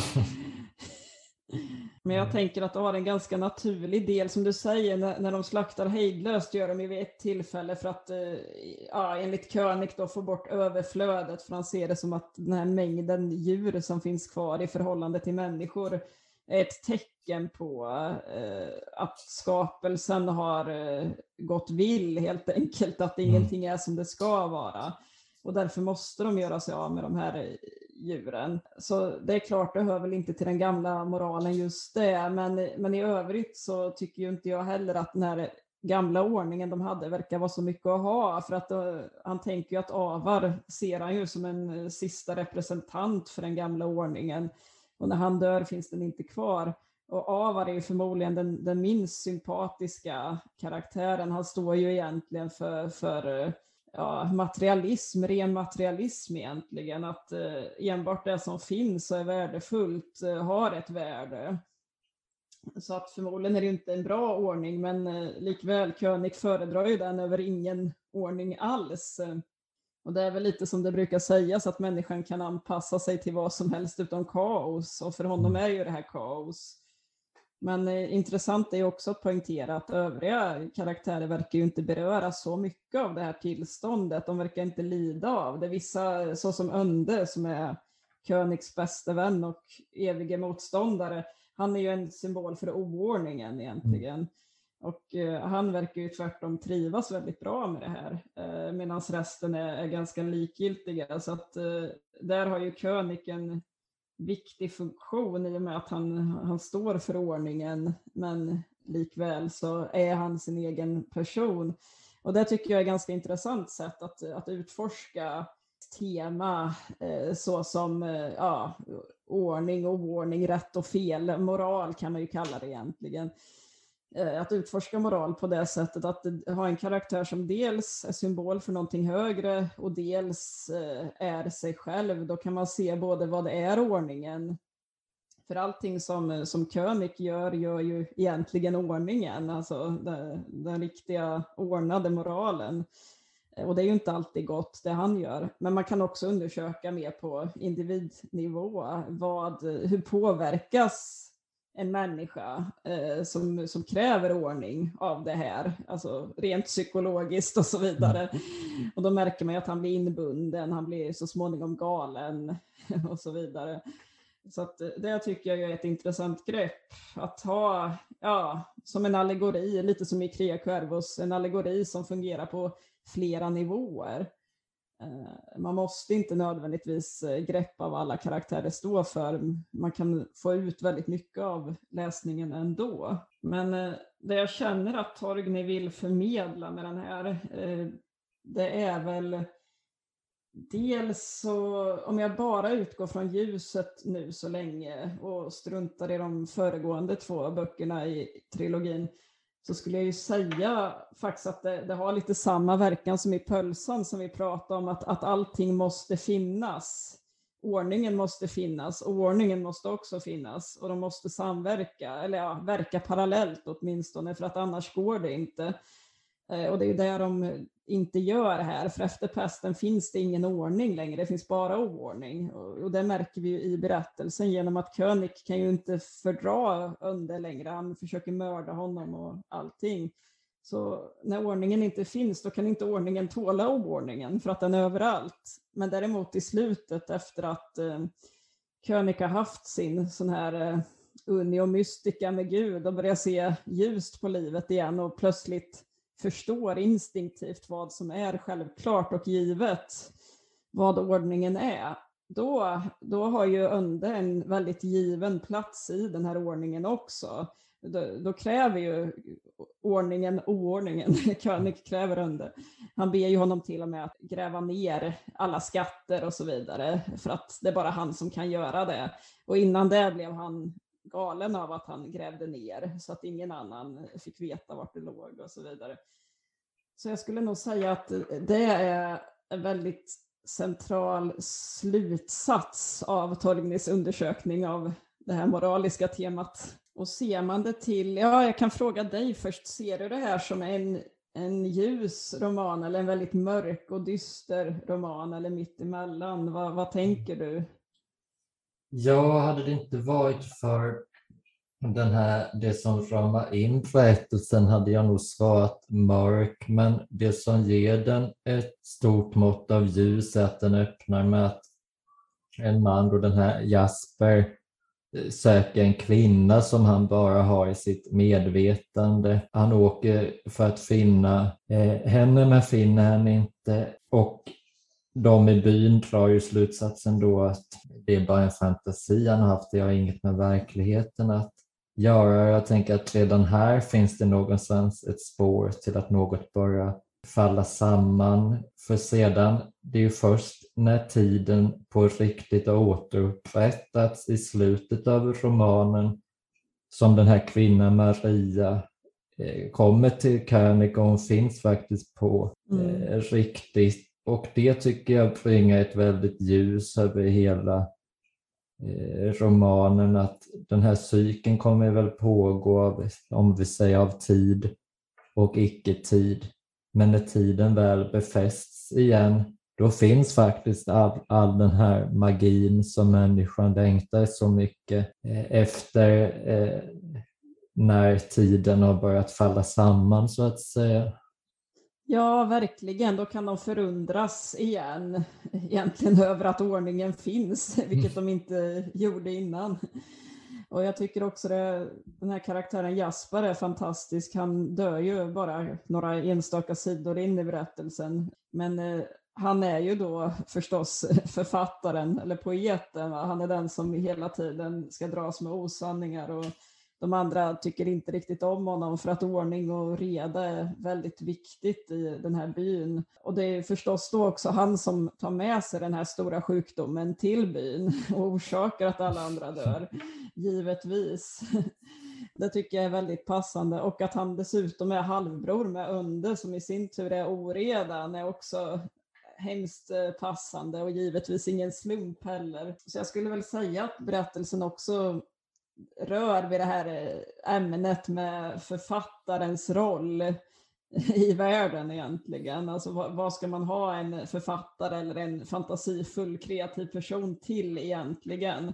Den, den ger ju inga svar givetvis, men jag tycker att genom Jaspar så ställs ju ändå frågan med tanke på att de hela tiden också refererar till, eller König i alla fall, genom berättelsens gång att ja, jag är ändå del av en skröna bara, tänker han ju vid flertalet tillfällen.